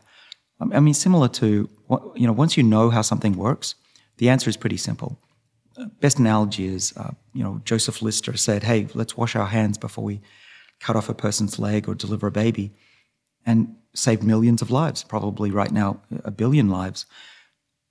You know, for goodness sakes, we solved this with soap. You know, same Right. with aging. Once you know how simple the process is, it's not that hard to fix. Well, we all are familiar with this concept of of biological age versus, you know, um, what's the other one? Like experiential age. Like you know, how we look and feel isn't necessarily wed to the, our date of birth. So on some level, we have a fluid understanding or conceptualization of aging. Some people look older and comport themselves like an older person than somebody else who's exactly that same age. So clearly there's something happening here that goes beyond just pure genetic blueprint that we can influence through diet, lifestyle, and some of these other you know factors that you're exploring now. Yeah, so less than half. Um, some by some estimates, only 25% is determined by your genetic makeup, and the rest is how you live and your epigenome control, which is great. It means we have much more control over our lives than we than we thought we did, and we see that now. That the impact of diet is just incredible. What is the biggest thing that we have control over? What are the what are the most important things? Sure. We well, if there was one about? thing that I could say, if there's one thing you could do, it would be eat less. Mm-hmm. That's the main thing, and I know you've you've had plenty of people. Right. We've had Valter Longo, who's you know discussed this at length with his intermittent fasting and his fasting mimicking diet and all of that. And I know this is something that you practice and are on board with as well. So, what is going on with either calorie restriction or the way that we time our intake of food that has implications on aging or its reversal? Yeah, so calorie restriction is, is the most robust way to prevent cancer, heart disease, or pretty much all diseases. It's been known for since 1916, and then uh, a very classic study in, uh, in the 1930s by McCay and colleagues. So we, we all agree that calorie restriction uh, or intermittent fasting these days works. The question is how. And what we've found is that some of the pathways that we study in the aging field, sirtuins are a major part. Um, mTOR is the other, which Valter has talked about on this show. These are pathways that respond particularly to how much we're eating. Mm-hmm. And if we eat a lot of food, they stop defending our body or telling proteins to defend us. And if we eat uh, less, what happens is they get kicked into action and they, they do a whole range of things that protect us from disease and even can reverse aspects of aging. And so, just to focus for a little bit on the sirtuins, because we're on that theme, when you are hungry, your NAD levels go up. And so now your sirtuins are quite active and repairing the body, and they can make sure that the body doesn't lose its epigenomic stability. In other words, keep those scratches from accumulating over time. And the longer you do fasting over your lifetime, the slower those scratches will accumulate. And, uh, and so we uh, exercise as well raises NAD levels. And your listeners might be wondering why, why would exercise and diet turn on these pathways in the first place? Well, what we, we think is going on is that in early life, in the primordial ponds, there were, so picture early Earth, there's Earth's covered in an ocean. There's these islands and there's little pools, and we think that's where life formed. This is the cutting edge science right now. In those pools are little strands of RNA that have come together from chemicals from meteorites. First cells are forming. Those first cells need to be able to control those genes on and off. So, when do you want genes on and off? Well, responding to stress. So, if there's a cosmic ray coming and hitting and smashing that genome of that little organism, it needs to have a system to defend itself, to hunger down, survive, and then repopulate that pond when all the other organisms have otherwise died off. So this is extremely ancient genes that we have inherited from those forebears of ours. But now we can kick those survival genes into action by putting our bodies under a bit of stress, hormesis, um, or eating plants with those molecules that signal stress. We call that xenohormesis. Mm-hmm uh, xeno meaning between species. And that is right now, with the exception of, uh, of some clinical trial proof, that exercise and dieting is really the best thing we can do for our bodies. Wow.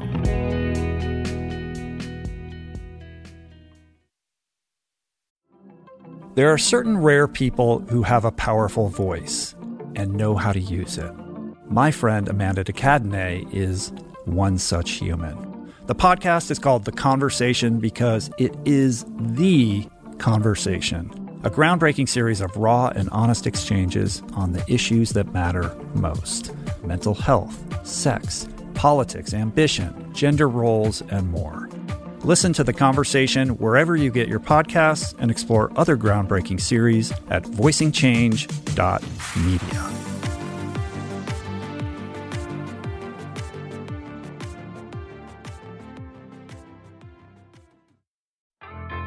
There is so much health information out there. It can feel overwhelming and leave even the most well intentioned confused about what's what and who to trust. Well, the first person that I call when I'm seeking clarity is my friend and nutrition expert Simon Hill, host of the fantastic podcast, The Proof. Each week, Simon matches wits with brilliant scientists, translating their evidence based insights into actionable tools for better well being. Subscribe to The Proof, available wherever you get your podcasts, and explore other groundbreaking series at voicingchange.media.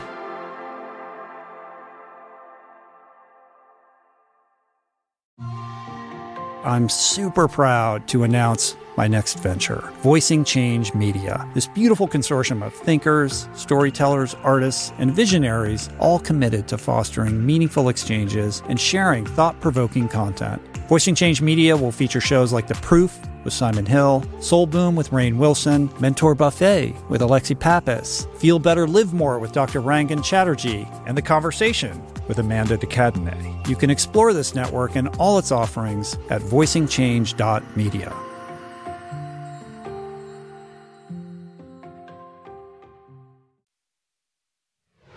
When it comes to fasting, is there any indication? Like, I'm trying to get a sense of can you do it too much? Are people who are doing these 30 day water fasts, are they getting any additional benefit beyond somebody who's doing Valter's fasting mimicking diet, which actually involves eating, you know, meals throughout the day? Uh, or do we still have a lot to learn here? Well, yeah, we always have a lot to learn, but we know a heck of a lot than, more than we did a few years ago. What we've found in mice as a field is that, and, and just a study that came out about a month ago from Rafael de Cabo's lab at NIH, found that it's, it's not so much what you eat, but when you eat that's so important for those animals and probably for us as well. Um, that doesn't mean that we can just eat whatever we want and, and go hungry. I think it's a combination of the two things. And that's what I do with my own body as best I can. Uh, but primarily, you, you need to be hungry a little bit, uh, preferably every day, but um, at least a, a, couple of days a week, I think. That hunger creates that stress response that gets the sirtuins doing what you want them it to do. It does. The, the body shop repair people actually uh, get your NAD levels up. And uh, you can do that with uh, being a little bit hungry. You can also do that by uh, restricting the total amount of protein that you bring on board. So, eating a lot of steak would be the, about the worst thing you could do. Never exposing your body to any changes in temperature is probably another thing. Basically, everything that makes your body happy and sedentary uh, and unstressed is bad for you. Uh, and the reason is that you're not engaging your survival circuits, uh-huh. as I call them. And how does that square with studies that are coming out about sauna therapy or cold water therapy? I mean, these are other stressors, right, that I'm sure are having cellular implications. Well, they are, but we don't know a lot. I'm, I'm unaware of any rigorous studies of cold therapy and, or even saunas. Um, but we do know from anecdotal um, and, and historical records that, uh, and even, even the Romans knew or thought they knew that uh, heat and cold was good for you. And you know, a lot of northern countries swear by it. Uh, at least once a, once a week, you want to go into that sauna and then jump into a cold pool. Now, I, I don't know if that works. I don't think anybody really know if it, it knows if it works. Uh, but I, what I can tell you is that it does fit with the hormesis idea uh, that we studied yeast years ago, and what I found was that when you raise the temperature of a yeast cell, it will turn on the sirtuin pathway. It'll make more NAD, give it a bit of what we call a heat shock. Uh, we do know that if we cool our bodies down, we shiver a little bit, it will build brown fat, which has a lot of health giving properties mm-hmm. as well, boost those mitochondria, which is always a good thing. Uh, so that fits with the science. So that's why um, besides the fact that it feels really good and invigorating, I think it's also going to turn out to be healthy as well. Yeah, I think there are some studies that are happening around sauna on you know vascular health and things like that. I'm not steeped in it, but I know there's certain things that are yeah. happening. There are some some studies. I agree with you. There, there's one of I think it was a few thousand Finnish businessmen who regularly take saunas, and they had protection against heart disease. Uh-huh. Apparently, Yeah. so it's it's early days. But you, Rich, you asked me earlier, and I haven't addressed yet. What's too much? And I definitely think you can do too much of anything. And we call, you know, in, in hormesis, there's this U-shaped curve, inverted U, so that you just have to find the optimal. And that's really tricky, not only because uh, it's hard to know if you're overdoing it. We don't know what those parameters are. We barely know what the biomarkers are if you were to measure them in your blood. But also uh, because it's different for everybody, that your optimum might be different from my optimum. And it's certainly different for men and women and people Yeah. of different ages. So Valter Longo mentioned that you might want to restrict your protein when you're young, but when you're older, that will come back to bite you. Right. So it, it, there's a lot of variables here, and it's extremely difficult for us to, to test one human group, let alone all of the different Uh-huh. variables. Well, the way I do it is I just overdo everything. Let the and chips then- fall as they may. Right. So that makes Not a mistakes. good plan. Yeah. Right. This is the the Zuckerberg way. It's a fail Yeah. fast. Sure, but you know, I, I really think that that overdoing it on on your physical body, so running, overdoing it with running, for example, uh, playing some very uh, high impact sports, we just know already that th- those are people who tend to have to have their joints replaced in their Yeah. fifties. my joints are pretty good right now, but you know, back's a little creaky. You know, ankles are a little stiff when I wake up in the morning. You know, it's like going out and crushing it and putting in giant miles all the time. I mean, you know, this is not a recipe for you know maximum longevity. I'm, I'm aware of that, uh, but I also makes me feel great. Like I, you know, there's countervail counterbalancing you know aspects to all of this. of Well, do you measure your biomarkers? Do you know what it's doing? Um, probably not as precisely as as you would. I've had blood work done, and um, my blood work is fine. In fact, I'm getting it done again quite soon. Uh, but it's been good. Uh, I tend to get adrenal fatigue. That's like the main thing that I have to worry about because I'm I, just a work hard, play hard person in general. Yeah. Well, if you overdo it, you can also be susceptible to in- infections, get Mm-hmm. colds pretty badly. I never get sick. I don't have that problem. You- That's a great sign. One thing that's in common with all of the people that live a long time into their hundreds is that they say, when I was younger, throughout most of my life, I never got sick. All right. Well, I got that going for me. But I will tell you this: my my grandfather um, died of a heart attack at age 54. I'm 52, and I've been plant based for 15 years and an athlete and all of this sort of thing. But it started it started to really occupy a lot of mental space because I very much share his genetic blueprint and you know we look alike we've we've made similar decisions in our lives we've lived our lives very similarly and it it definitely has me you know a little more freaked out than maybe it should because of that genetic predisposition to heart disease that runs in my family And, and so despite done- things I've your done to countervail, you know, to, to, to live my life in contradiction to that, um, I know it's it's sort of looming there. And so, what should I be doing? Well, do you know what genome you have? I should have that tested. I have Oh, not. you haven't tested your genome. Uh-uh. So we have to hook you up with one of my good friends at Stanford. You're at Stanford, so I know that. So Uh-huh. It's uh, apropos that you go see my good friend Carlos Bustamante, uh, Okay. who's the, the dean of uh, Yeah, he's the bioinformatics guy. out there. He's the guy. He's done some pretty important genomes, historical, uh, so Kennewick man, that kind of thing. Right. He will help you uh, interpret your genome. Um, you, you can have it done at some of the, the commercial places if you want. That's what uh, most people do. It's pretty informative. I've, I found it's not just for fun. I found that I carry some pretty bad genes and I'm modifying my life based on those. Um, and actually, to, to bring it home, uh, my wife has predisposition based on her genome for ulcerative colitis. And she actually uh, ended up quitting her job and doing what she always wanted to do because she figured that she was going to have a shorter health span than most people. Um, and she's modified her life and her diet. And so far, so good. She's, uh, I won't say how, how old she is, that wouldn't be polite, but Um, at the same age that she is now, her mother was suffering from ulcerative colitis and now has no bowel, and it's not very uh, great for her. Um, so I think that the, the genome is important to know. I know some people say they don't, just don't want to know. I'm, I'm yeah, there's definitely part of me that because there's a that sets in motion a series of decisions that you make about your life based upon something that may or may not come to pass. So I, I definitely have concerns about that. Well, let, let me tell you a story about myself. Um, I had my genome done. I did it at 23andMe and then I had it done full genome. And I found out that I carry a susceptibility gene to emphysema or COPD and that my lungs are not very good at clearing out toxins from smoking.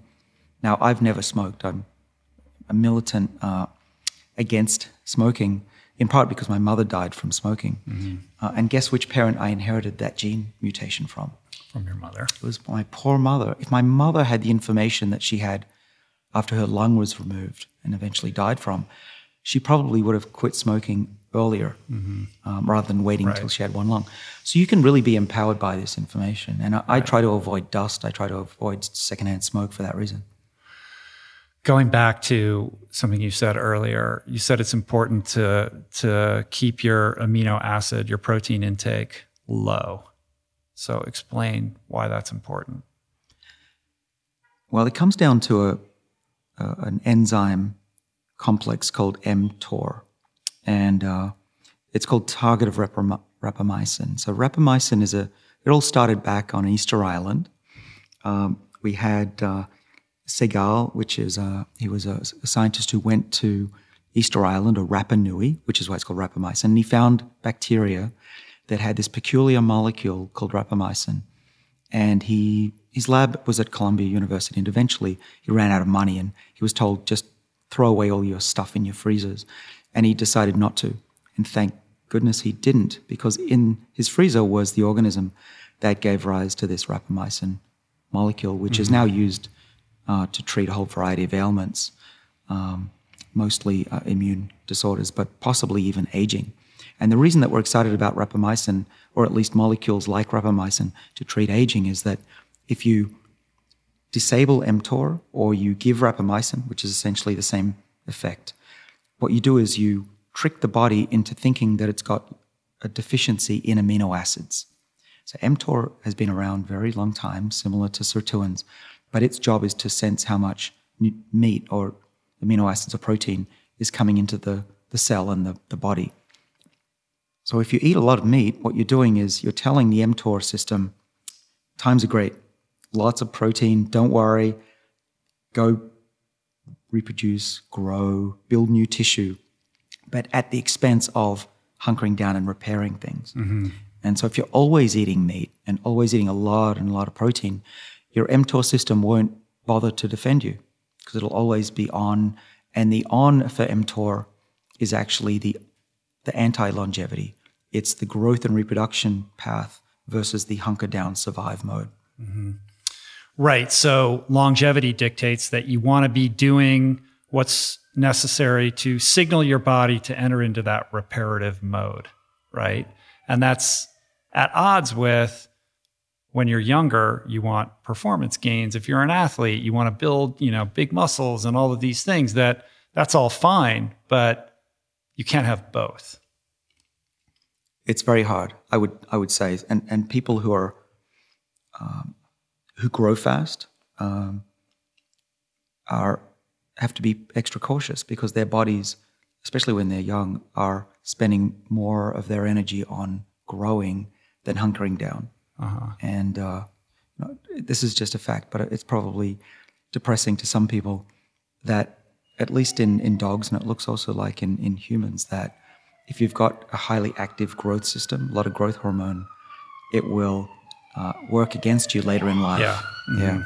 But you know, again, a lot of it's in the control of our environment. We, if you're if you're a tall person, I'm not, but if you're super tall, I think it's even more important to make sure that you're what you eat and how you uh, fast and how you exercise is, is optimal if you want to live the maximum potential lifespan.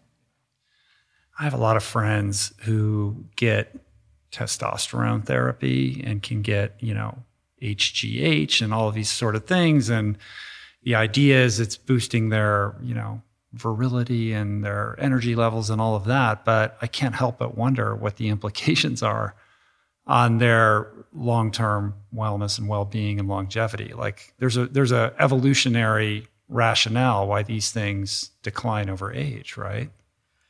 Uh, well, you could say the same about NAD that it declines and it's not good to boost it. So I think that that that's dangerous to use that argument that Okay. just because something goes down, it it's meant to. Uh huh.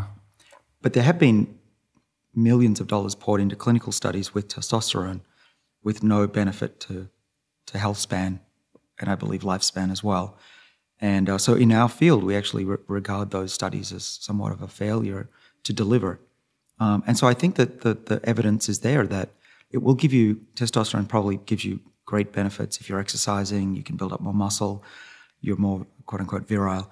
But it, in the long run, it, it doesn't help you and probably hurts you. Because it's signaling your body that it doesn't need to produce it on its own. Or Uh, because it's stimulating growth in areas that you don't want growth. That would be my explanation. I don't know for sure, but I think just telling the body grow, build muscle all the time is, is basically sending the wrong message for a long lifespan. Right. What about exercise? What what's happening when we exercise and how is that impacting aging, longevity? Uh, well, first of all, tell, let me tell you what exercise isn't. Uh, it's not just making your blood flow around your pipes and cleaning them out. That's what I was led to believe in the 1970s. Uh, what's actually going on majorly is two things. Uh, one is it's activating these longevity pathways in your bloodstream, and I've mentioned earlier that the sirtuins are a major part of that. Um, but it it's also having uh, highly anti-inflammatory effects, and uh, it's able to uh, change the way our bodies actually respond to it, the environment. Um, exercise is um, a treatment for the body that actually puts the entire system in a state of defense, and so it's it's less about getting the blood to flow and more about getting your tissues to act younger. And that's really the, the huge benefit that you get from exercise. So why can't we diet and exercise ourselves into immortality? Yeah, that's a good question. Um, because I think that these defense pathways are not perfect. Uh, they don't know how to fully reverse the scratches, polish off the scratches on the CD. Uh, sure, they can slow them down, but as we lose our epigenetic information, our ability to read the right genes at the right time, uh, that's beyond the the expectations of the sirtuins and mTOR. We need something more potent to really reset the body's clock. Now, the body's clock, we, we actually understand a lot more about that now. Uh, we can read that clock in our blood and in our tissues, and it's at the level of the genome and the changes to the genome. We've been working on ways to actually reset, literally reset that clock. Um, and that would be the way to not just live an extra five or 10 years in a healthy way, but potentially take a 90, 100 year old and make them feel decades younger pretty quickly. Wow. So what are the uh, the big questions that you're wrestling with right now that you're trying to get answered and what would be the studies that you would like to see conducted, the research, you know, in a, in your perfect world that would help you make the breakthroughs that, you know, you're attempting to make in this Well, world? the, the, the hot area now, um, as the NAD boosters move into uh, drug development, so that's that's on its way. What's coming down the line that isn't well known uh, is called cellular reprogramming. This is truly resetting uh, that epigenome. What it is, it's essentially telling the cell, can you go and find the information that once existed when you were young and ignore all the other information that's accumulated over time. Um, we call this epigenetic noise in my lab. It's a, a term that we've had to coin because we've run out of vocabulary. Uh, so, epigenetic noise, as I mentioned, is caused by mostly DNA breaks and other things that occur to us. But how do you say to the cell, your DNA should be wrapped up in that those histone proteins this way, and just ignore all those other changes that have occurred.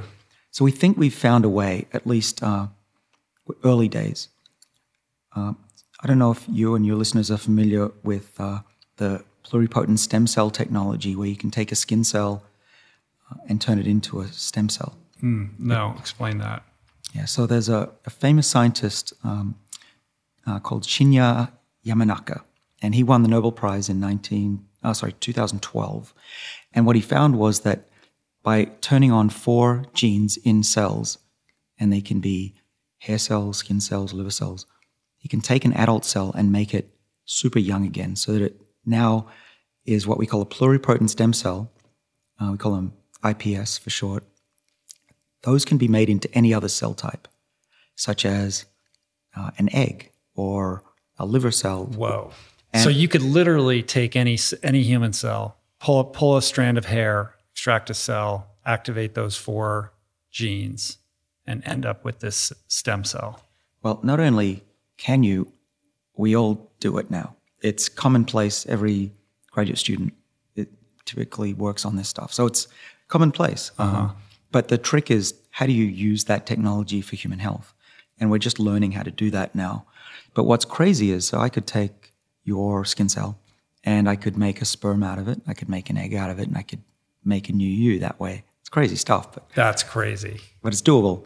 But getting back to aging, what does that mean? Well, what, what we decided to do uh, with some other colleagues who are also in this field, there's about four of us, turn on those Yamanaka factors, as we call them, those reset genes, not in a cell in the dish, but in an animal and maybe one day a human. Because maybe we could use them to partially reset the age of a cell. We don't want to go all the way back to beginnings. We don't want to turn us into all into a stem cell. That would be the end of us. We'd be a giant teratoma or a giant cancer uh, tumor. But if we could just do a little bit, just pulse the body so that it goes back to the, its earlier age, um, that would be the Big Bang. That in biology. That's just straight up out of a science fiction movie. Well, that's what a lot of us your thought. face just lit up like a Christmas tree, though. Like this is definitely what gets you excited. Well, it, it does. And it, it did sound like science fiction. And that's why it took me a couple of years to convince my students to work on it because they thought it was crazy and it would be impossible. But then there was a study that came out from the Salk Institute uh, down in San Diego from Juan Carlos Belmonte's lab. And he did that crazy experiment before we had a chance to do it. He gets full credit. What he did was he made a mouse that he could turn on these four Yamanaka genes in the animal once it was an adult and ask what happens. And what happened was, after two days, the mice died. Okay, that's not going to win you a Nobel Prize. Yeah, that's that's not that's not a good start. That's a bad day for the mouse, especially. But what he figured out was that if he switched the system off on that second day, the mice were fine. Well, they recovered, but they ended up being much healthier. And he did this in a what we call a progeroid mouse model, but that just means a mouse that ages rapidly. It's the same essential mouse that uh, you can find those uh, young patients who age prematurely, right? The the poor kids that get old when they're 13. There's a mouse that is a model for that disease. So the Belmonte lab, they turn on these genes every two days out of a week, and then uh, no, it's, it's every two days, and then they wait another two days, and they turn them on again. Those mice lived 30 to 40 percent longer. Wow. So it's sort of like they're getting pulsed with it. Right. So the argument, if you want to criticize the work, and a lot of people have, is that it, they're just making mouse the mice sick, and it's form of hormesis. But I didn't think that was true because we've been working on this reset button for ages, and we thought that was probably the the secret. And one of the things we did was we we had tried a whole bunch of genes for resetting, and they didn't work. But now we saw that those Yamanaka factors could be important. And so what we did was we first of all we wanted to figure out why are they toxic? Why, why is it hurting the, the animals? And so we left off one of the genes that was really toxic. It's called MYC. And MYC is already known to be a cancer causing gene. So that wasn't didn't take a genius. But when we put in three out of those four genes, turns out that the mice are perfectly fine. They don't get sick. Uh, we've now put it into mice and they're perfectly fine. But what we're seeing is evidence of regeneration and age reversal in those old mice. And because you're seeing it in mice, you know what it what does that mean in terms of human health? Like is this i mean i granted it's not a one-to-one ratio because you see a 30 to 40% increase in lifespan in a mouse doesn't mean that's going to work in humans. Like what are the similarities and differences when we move you know up the food chain to more complex organisms? Yeah right. So the, it's fair to say that we've cured cancer in mice a thousand times over. Um, it's a lot easier to do things in mice for some reason um, extending lifespan in mice may be much easier because they only live a few years, whereas we live 80 on average. But these fundamental mechanisms that I'm describing today are found in everything from a yeast cell to a plant, many animals, mice, of course, and us. So these aren't just some esoteric pathway, these are fundamental mechanisms of uh-huh. living things. So, as my philosophy is that as long as we don't do any harm, there's a very good chance that what we can do in a yeast cell, a worm, and a mouse will also work in a human because a yeast to a mouse is 99.9% of the way there. It's just that little bit of extra difference. Um, but if you ask a yeast cell, we're basically a giant mouse. Wow. So, in your lifetime, our lifetime, well, I guess we should say, I don't know what lifetime means given the work that you're doing. lifetime doesn't mean what it would normally mean, I suppose. But rationally or realistically or reasonably, you know, given your aspirations, where do you think you will see all of this in, you know, 40 to 50 years from now, like during our typical lifespan? Yeah, what's a typical lifespan? Uh, it's hard to see where the, the world's going by looking backwards. I, you know, in, to, in 1902, would we have predicted that we'd be flying jumbo jets and flying yeah. to the moon? I don't think uh, going to the moon. We're pretty terrible at predicting. We're really bad. Future right. outcomes. So Arthur C. Clarke said uh, it's a very dangerous profession uh, that he was into uh, predicting the future. But I'm happy to do it. You know, there's nothing, no harm in trying to see what the future looks like. And I have a front row seat, so you know, I'm partially qualified to make these guesses. Uh, so what I see for the future is, first of all, that there are two futures. One is if if no aging research is successful, what does the world look like? And that's a world that's still pretty good, but it's not great. Mm. Pretty good in the sense that the trajectory is that a child born today in the US will expect to live to 104. Um, remember that this child is going to see the tw- 22nd century. What great things will be available for them? Who knows? Um, but even if so, even if we don't do anything, we're going to have longer lifespans. Um, by the way, in Japan, it's 107. So this is it's not crazy to say that people will be living into their hundreds. Even given the exploding obesity epidemic and the increasing rates of heart disease and type 2 diabetes and all of these, you know, chronic lifestyle ailments that are being driven by, you know, our habits and our diets.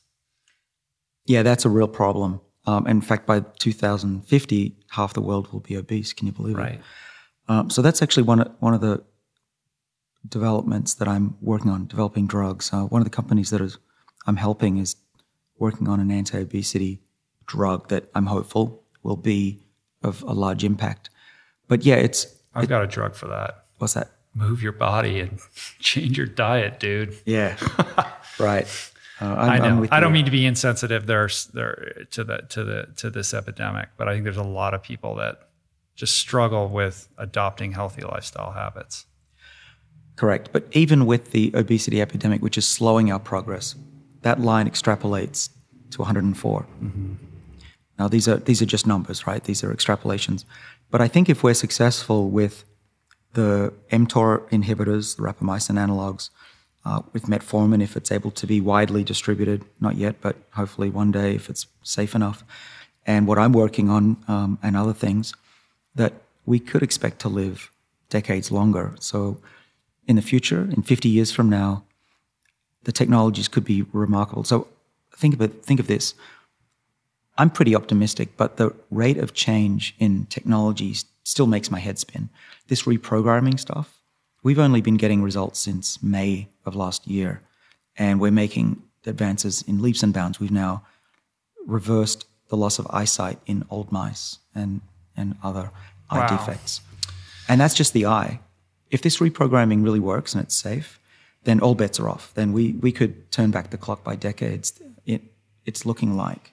Now it's really early, and I don't want to get everyone uh, upset that you know I'm over speculating. The caveat is that it's early, but if you'd asked me three years ago, what's the biggest breakthrough, you know, I would have said uh, caloric restriction mimetics and exercise mimetics, but this true resetting of the clock is something very different. It's a lot more powerful and potentially potentially dangerous, but there is that glimmer that we've finally figured out why we age and how to mm-hmm. turn it mm-hmm. back. And that resetting the clock really resets. It's not just lifespan, it's it's health span, right? It's not just living to 104, it's being vital in those later years. Like most people, you know, really don't want to be, you know, 98 years old and completely feeble and dependent upon people around them just to go to the bathroom and get dressed. Right. Well, most people, myself included, look at what life's like of a late 90 year old. And, you know, I think, God forbid, I don't want to be that age. Um, and it's fair enough. But what we have to remember is that we're going to ex- extend the healthy period of life so that when you're in your 70s, 80s, 90s, you don't have to worry so much about getting cancer and heart disease and dementia, which is a huge growing problem. Um, and we hope to compress the last period of life um, when you are sick, the period of morbidity, as we call it. And that, that's true in the animal studies that there's this what's called the Gompertz-Makeham mortality curve that we draw as scientists. And it's a curve that shows that for most of the time people are alive and healthy, and then you get this exponential drop off of people. Um, and that's true for worms and yeast as well. Um, and that happens really quickly. Um, but there's this tail. Now, what we're trying to do is push that curve out as far as we can so that hopefully everybody one day gets to live to 100 or whatever we choose, 130. Uh, and then that period is maybe a week of being sick and then you die quickly. Or actually, you have the choice to terminate your own life when you're done with it. It's super interesting. I mean, we've seen over the years as science has progressed, um, increases in lifespan. You know, we used to die at 40, then 50, then 60. But as you mentioned, you know, in the introduction of your book, we haven't seen the ceiling change that much. You know, the, the oldest recorded person is something like 122, and it's very unusual for anyone to live past 110. That was true way back in the day, and it's still true today. Even though we're living later, we're not busting through that glass ceiling on what's possible. Well, exactly. Until but, now, until but, but, with the work that you're doing. Well, I think that that's the point, Richard. You're right about that. Is that if you look at the history of humanity, it's not a guide to the future. Again, the same way that in 1902 you would have said humans are not supposed to fly, same thing. We've got now technology that will, we think, change the way humans can live. And that people who once lived over 100, if they spend their whole life with the right diet and the right genes, plus the technologies that are being developed around the world, who says they couldn't go way past that point? How and, far past? Well, I think anyone who says they know uh, yeah. is lying. Uh, You're I, not going to let me pin you down on a number. Well, I'm trying not to because it upsets my colleagues when I put a number down. Uh, but I, I, think the sky's the limit. I think that we have to remember that for every year you're alive, you get another couple of months of life, and that'll continue, I think, and probably be even better. And event, it gets pretty interesting when you you get an extra 11 months for every year you're alive. Mm. Uh, because the science is advancing so rapidly? Right, right. And so we've been very good at extending lifespan by having uh, vaccinations and washing hands and all of that stuff. Um, now the frontier that's left is to actually modify the body and give it protection from aging itself, and that's where the biggest gains are going to come from in the future. Yeah.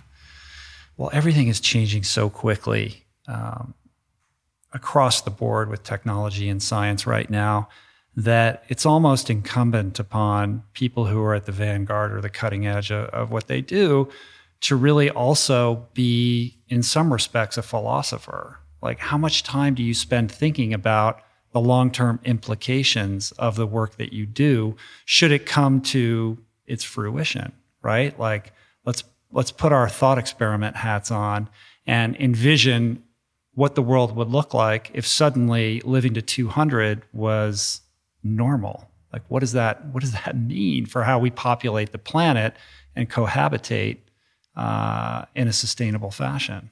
Is that even possible?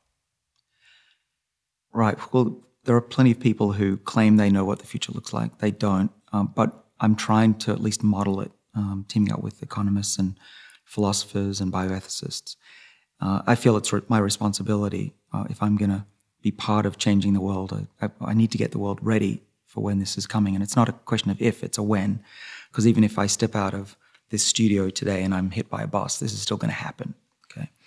Um, so how fast it happens, it's hard to know. But I, I, think in the next few years there will be one drug that gets on the market that's mm-hmm. proven to impact aging or at least aspects of it. Uh, and it'll just grow. There'll be a lot more. So in the future, right. there will be. Yeah, sorry to interrupt, but like, regardless of whether we philosophize about it and how much time and energy we invest in trying to think about whether this is a good idea or not, it is happening, irrespective. Right, and that's because why that's the way we function. Well, that's why you're right that that a good scientist should be a philosopher, uh, should be a humanist as well, and many of us are because we've seen what's coming. And uh, Valter is a good example, Valter Longo. Okay, so what do I do? Uh, so I've been going around talking with politicians and with economists, um, with policymakers, with bioethicists, trying to, first of all, wake the world up because most of the world is still asleep that this is coming. Um, but once people get woken up, and I find finally over the last few years there is increasing awareness that this is going to happen, then the question is, what are we going to do with the world? What does it What does it look like? And if it's going to go to hell, excuse my language, uh, can we prevent that? And I, I, really do see us at a fork in the road that if we don't do anything now, this will happen. And if we do something, we'll live in a, a much better world. And I'm trying to push the world, push the needle, so we head, head off mm-hmm. into that, that brave, great new world. And some of the things that we have to be very careful with first of all, there's population growth, there's the environment, there's what do people do if they're taking social security? Uh, does it wreck the economy? Do, do, their lives become meaningless? Are they just a burden on society? Um, crazy stuff like what happens when you have politicians that have been around for 200 years and they're still making policy, right. or people on the Supreme Court. A lot of things oh will change. Oh my God! Yeah, yeah. And and women, what what about them? So that can can we extend their period of fertility so that a they can have a the career they always wanted to, and B, will they be around to take care of their, their great grandkids and see what happens to them? I mean, right now we live in a world where close to half of all women take time off during the critical period of their careers. And could that change? And not only that, if you have kids when you're old, especially men who are capable of doing that, there's this response that how can you have kids when you're 40 or 50? You won't even be alive when they're in high school well, that should change as well. We can stretch out lifespan um, and health span in a way that allows us to have much more say in what we do early in life, stay younger for longer, mentally and career wise, take longer to find what we love to do. And even when we're done with a career, we'll be able in this new world to have second, third careers, have a second chance, third chance at the career people always wanted. Mm-hmm not to be contrarian, but at the same time, like I'm just envisioning myself like, okay, I'm going to live to be 200, I'm going to be around for a long time. Maybe in my 40s, I have a couple kids, take a break, you know, something happens. then you know, 20 years later, I decide like, I want to have kids again. They're all going to live to be 300 years old because the science will improve. And we begin populating the planet with people who are going to be around a lot longer who may be having more children that they than they would or otherwise. Yes they're productive longer. They're they're they're contributing to society for a much longer period of time. Um, but I, I have a hard time seeing my way around just what i think is the biggest issue initially which is population control. Like how are we going to you know keep the planet from going past the 10 billion mark into the you know 15 billion mark? Like how are you game theorying around that? Right. Well who says 15 billion is a problem? Uh, that that's a debate as well. Well there's all these other problems that we would have to solve in order to make the planet habitable for that many people. Right. And and i believe that they are solvable. Now I'm not hoping for overpopulation by any means. And in fact, if you if you do the numbers, the rate of population growth isn't that great if people live longer. Surprisingly low. Um, and as the world gets wealthier, particularly developing nations, they will have fewer kids. That's proven out. Mm-hmm. Uh, let's look at the world if we don't do anything about longevity and we continue to treat one disease at a time. We are already heading for a healthcare crisis. Social Security is going bankrupt. We've got healthcare occupying you know, 20% and increasing GDP of this nation around the world. We're being basically dragged down economically by healthcare costs. The proportion of people getting older is growing dramatically. Uh, right now, for the first time, just this year, we've got more people over 65 than under five. So there's there's a, a gray tsunami coming. It's already yeah. here, really. That's that we have to deal with. So what's the best way to deal with that? Well, you you can't just go around hoping that older people will die off. In fact, that's a huge waste of resources. These are mostly productive, um, wise people. So the the solution, I think, is to make them and keep them productive members of society, uh-huh. like my father, who's gone back and started a second career and helps raise the kids. Um, they're not a big burden on society if they're productive and they're living alone and or, or not in, not needing any help at home, and that's a huge cost saving. Huge. Right. It's in the it's they're not, fifty yeah, trillion they're not a drain on society. They're not requiring all these healthcare costs and governmental assistance, and they're actually being productive and yeah, contributing. And, and so Dana Goldman, he is at the Rand Corporation. He calculated that of all of the medical treatments that are being developed, from angiogenesis inhibitors, so this is for heart disease and pacemakers, cancer treatments, diabetes, the one that gives you by far the biggest bang for the economy and for your life is an anti-aging, as he called it, anti-aging treatment. And to give you an idea of the difference, to, a pacemaker advance will extend a human life at the cost of, I think it was a million bucks to the US economy. Uh, to do it for a calorie restriction mimetic or anti-aging molecule, it was, uh, I think, $7,000 wow. versus a million. So it, this is a, a, cheap way to prevent the, this uh, loss of the economic uh, activity.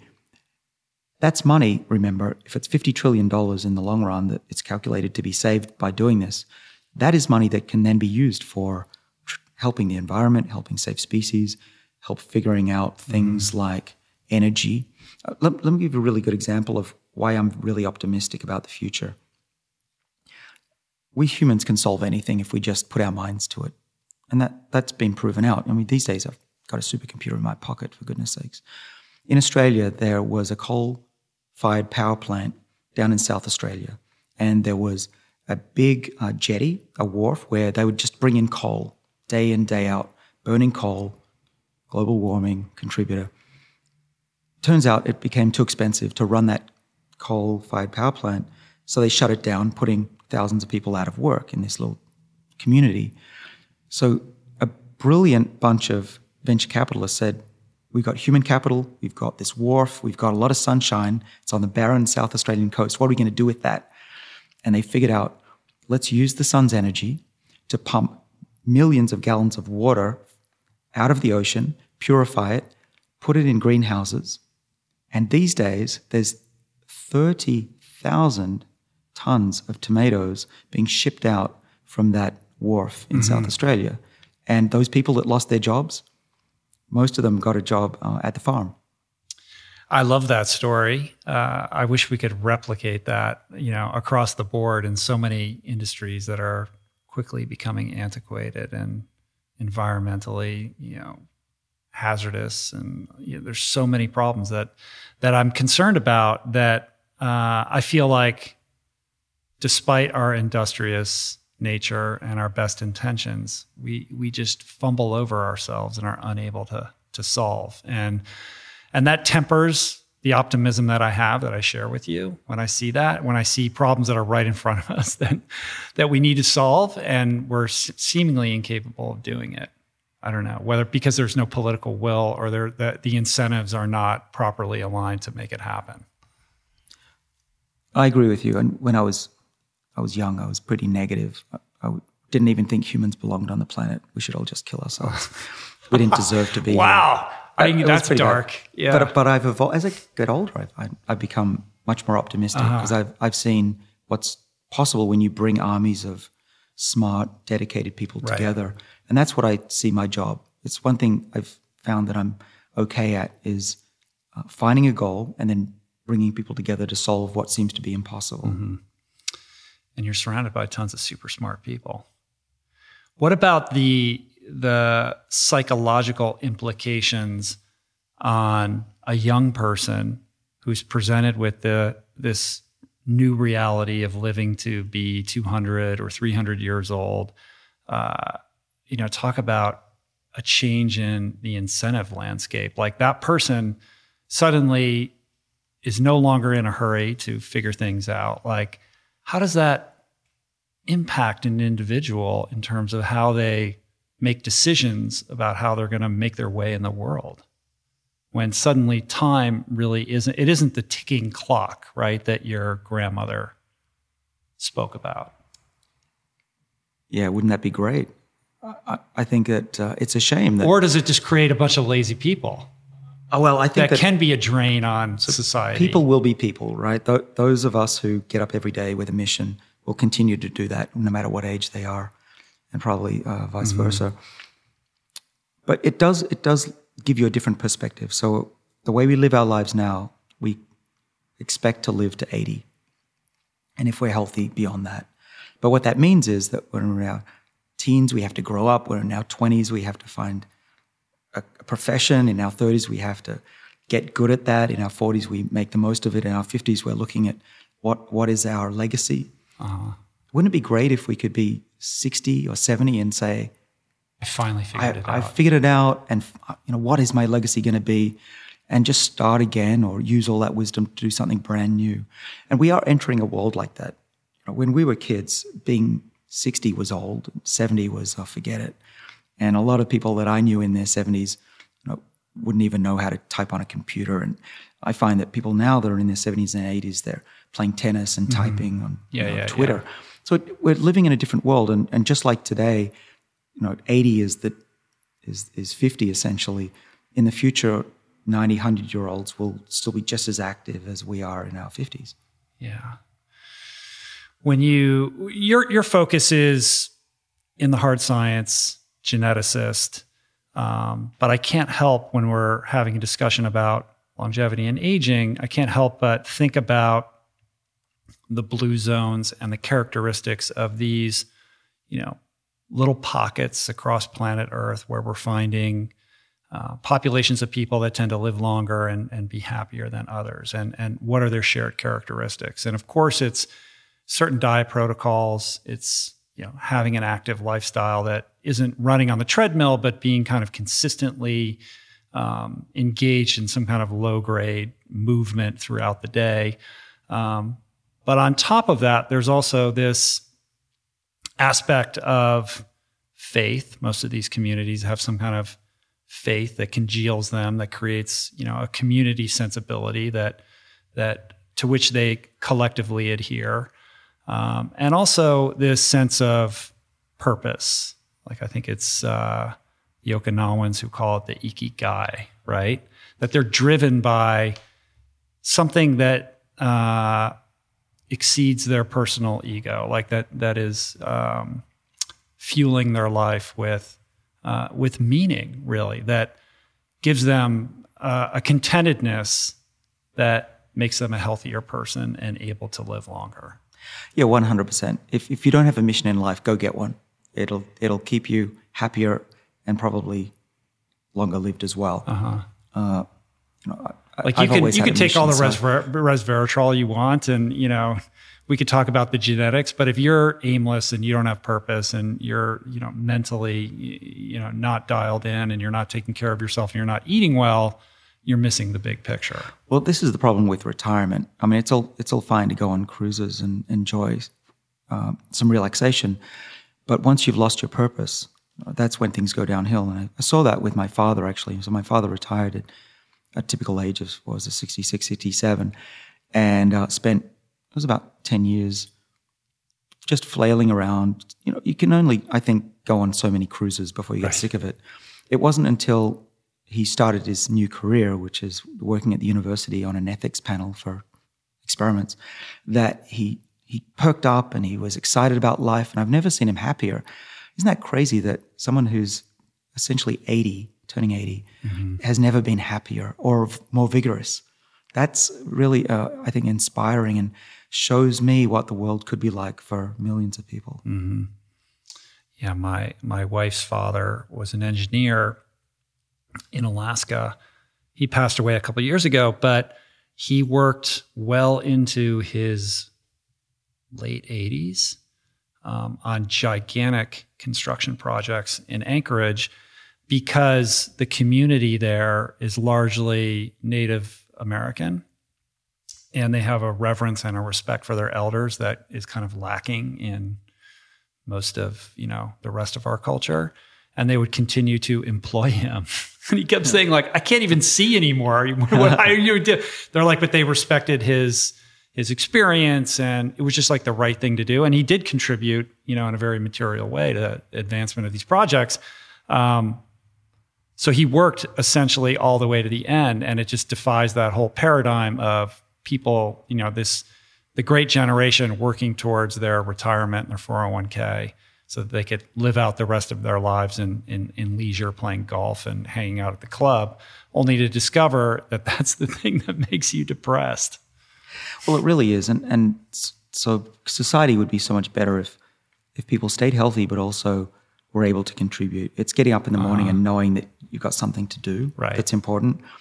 And on on the retirement age, now I think that if you've been busting roads your whole life, you you really deserve to have a second chance. So I think that as nations become wealthier, and we're already finding that people are talking about a we call a living wage when people uh, take time off work. Uh, I would suggest that the best thing we could do is people get healthier for longer and just sitting around being healthy, that they actually have a choice to, to take some paid time off to start a new career. So let's say someone who's been uh, busting roads, or you know, that's just a, a catch-all term for someone who didn't like their career, gets a few years off paid by the government to do what they always wanted to do. And it can be anything, it can be building model airplanes or helping out at nursing homes. But that living wage would come back in, in huge dividends because then you'd have people like my father who are helping society. It doesn't even have to be paid work, by the way. Um, but I think uh, just getting people with the wisdom and knowledge that they've accumulated over a lifetime, mm-hmm. instead of just throwing that away into the ground or into the crematorium, let's use that human capital. It's worth trillions of dollars, and we just throw it throw it away. Mm.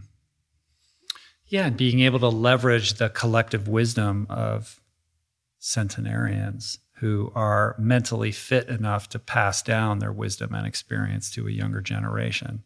And at the same time, changing our perception of the elderly. You know, right now we warehouse them, we dismiss them, we want to pretend they don't exist, we want them to go away, we don't want to hear what they have to say. I mean, I think there's some cultural shifts that would have to take place as well. Well, they would. I, I mean, who isn't? Who wasn't a twenty-year-old who's guilty of don't, yeah. don't want to hang around the old farts? Yeah, that's smell. not going to change. That is not going to change. But you know, I think as you get older, you realize that they're they're very special people. Anyone who's managed to survive for eighty plus years and what they've seen, especially people who had to live through World War II, one of the worst times in human history, what they can tell you about the meaning of life and also, what, what I've learned in life is it's important to learn from mistakes, not just success. And everyone's had mistakes, but uh, if you can see what the mistakes others have had in their lives before you, you make those same mistakes, uh, that's really the way to avoid mm-hmm. the pitfalls in life. And uh, I've really benefited from having some mentors in my life. I would love to these days sit down with people who have these stories to tell about what have they learned in their life that they could pass on to future generations. Right well, in terms of passing on wisdom down the line, uh, I think we should round this out with some practical wisdom and advice for people that are listening uh, in terms of things that they can do in their daily lives to um, improve their longevity and combat aging to increase their health span. What are some of the top things? Well, here's what I do. That's how that's how yeah. I convey advice. Um, so every day uh, I, I, wake up uh, having had a decent night's sleep, preferably, uh, and I'll, I'll, go have a yogurt. uh, that I make myself for the microbiome, try to keep my microbiome in check. Uh, I take uh, a little bit of resveratrol sprinkled in that yogurt. Is there a particular brand, or do you have some special uh, Harvard Lab version that no one else can get? Uh, well, Except for me, because you're going to get it to me, right? Uh, well, we'll, we'll talk. But I, I for- fortunately have pharmaceutical grade resveratrol in Uh-huh. my basement, so I sprinkle a bit of that. Um, and uh, same with NMN. And is that that's not commercially available? Can people get that? Not from me. Uh, well, for you, you don't count because you're working in it. But for somebody who's listening, like they can't go to their doctor and get this prescribed, and they Not can't yet. purchase it. right. Uh, well, there's a lot of things sold online, which um, I apologize. I can't endorse or talk Uh-huh. about. It's just uh, I try to stay above that fray. But there are people selling things online that uh, you know. I'm, go- I'm going to use social media to be able to talk more about it. Um, so stay tuned. Okay. I'll release what I can, but I'm also you know, looked out, looked over by a very large institution called Harvard University. So I have to Right. be careful what I say and what I do. Uh, but I also want to be able to say with authority the science. Um, so anyway, uh, my apologies for not being able to say go buy this product. I just am not able to say that. But I can point you in the right direction. I think you should look for if you're going to take a supplement, make sure it's from a reputable source. And there are some reputable companies, some other are not. Yeah. Sometimes it's hard to know. There's It's so really much hard. out there, and there's a lot of quackery. Yeah. So my my dream, Rich, is to have an independent group who does these studies and leaves me out of it, but maybe I can enable that group to test things and report on it, and that would be the ideal. But I, I got into trouble when I used to talk about supplements. I once said on NBC or a TV show that some of the supplements I've tested don't have the product in it, and that got some people very upset. And I got dragged into a fight between two companies, and there was a lawsuit, and I lost a, a year's salary on uh, on, law, on legal costs. So that, you know, it's a good lesson. Uh, don't talk about supplements if you if you can help it. You know, that said, uh, look for quality brands. Look for purity. Don't take things that have a lot of mixed things in it. You just don't know what else you're getting in there. Um, look for clinical trials that have been tested on some products. So some products that raise NAD have been published in clinical studies, and uh, so you can go to PubMed. It's, If you did Google the words P-U-B-M-E-D, you can find some scientific papers and look for sirtuins, look for NAD, uh, look for either NMN or its similar molecule, its cousin called NR. Just um, and and actually, people are wondering what's NR. It stands for nicotinamide riboside. Um, so that's as best I can do to help there. Uh, I try to do some exercise at least once a week. On the weekends, my son and I go for to the gym for uh, two to three hours. Uh, there, we Just once a week. well, we try to do more, but I'm traveling a lot, so hopefully twice a week at minimum. With uh, we have a gym at home.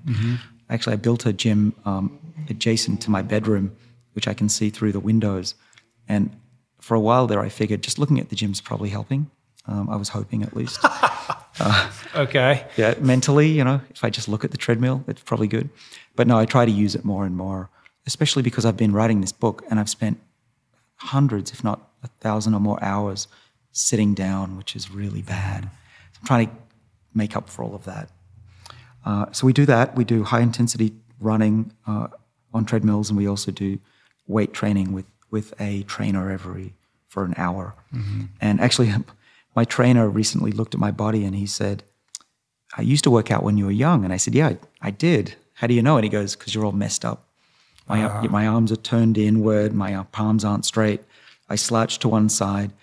And uh, so he's fixing that part of my body. But so I, I'm I'm trying to get back into shape. Is there research on the differences between high intensity training and aerobic training in terms of longevity? Not in longevity as much. Uh, there have been some human studies that have looked at biomarkers and other things like that, and it, and also the relationship to uh, to frailty. And what, as far as I can tell from leading a, reading a very complex body of literature, is that you want to do some uh, not high impact but high intensity aerobics, get your heart rate up, uh, pretty high until you're feeling some hypoxia. You're gasping for breath. And that hypoxic response is a hormetic response. It will stimulate your body to fight back. So get, get your heart rate up. Uh, they say as little as five minutes is, is sufficient. Um, I don't know. I, I go a little bit further. I don't see any harm in doing that. So, you know, 10, 15 minutes of panting, but then I slow down and then I do a bit of jogging as well. But it's that really what you just want to do uh, a bit of jogging, a bit of sprinting, a bit of jogging, a bit of sprinting, but it, doesn't seem to have to last for that long to be good for you. Just to get that res- that stimulus response. Yeah, because mm-hmm. yeah, your body has a, an epigenetic memory of those exercises, uh, and so it lasts for days. And, uh, what about training months. twenty five to thirty hours a week for ultra distance triathlons and marathons?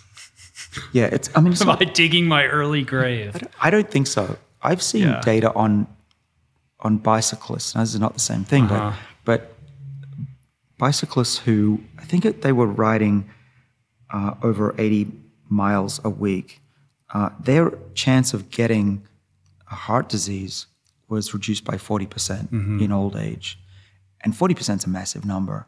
And so I think that you know, if you're not wearing body parts out, certainly your organs are going to be younger for longer. Yeah. Although there aren't there some there's some research out there. There's some research out there that says long term, like super, uh, you know, a lot of aerobic exercise, ultra marathoners, marathoners have scarring in their heart tissue, and there's some cardiac implications that don't look so great for that. I'm always getting tweets from people all the time telling me that I'm harming myself. Oh.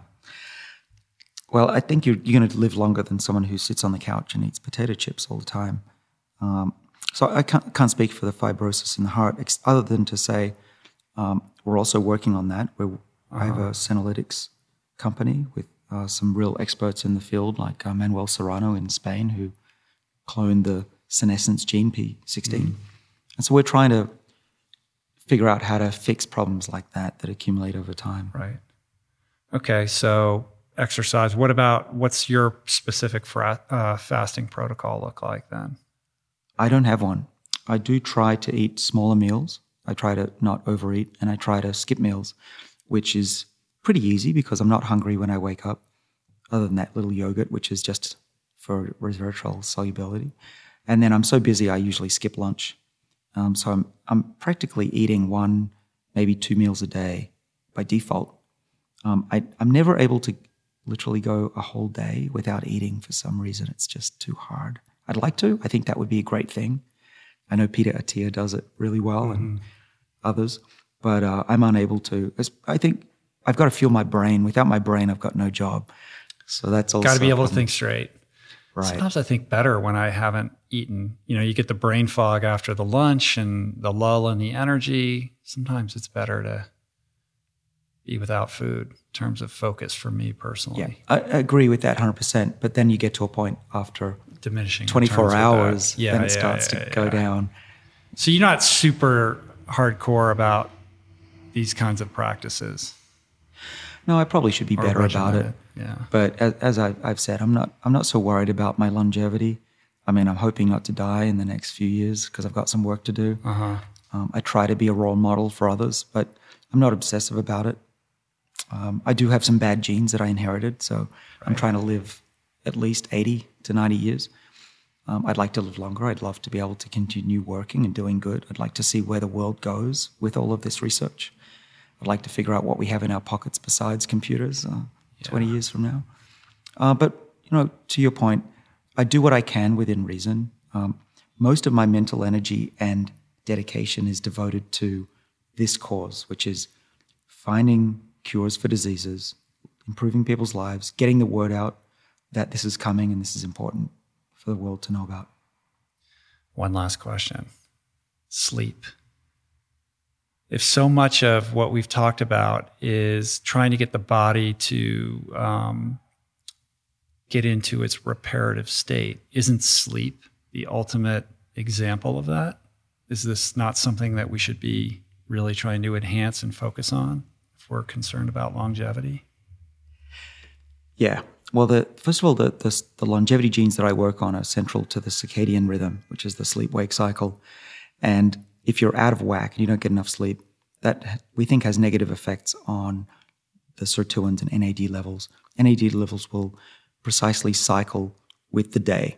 So Uh-huh. just before you wake up or before you have breakfast, your NAD levels will um, start to spike and get you ready for the meal.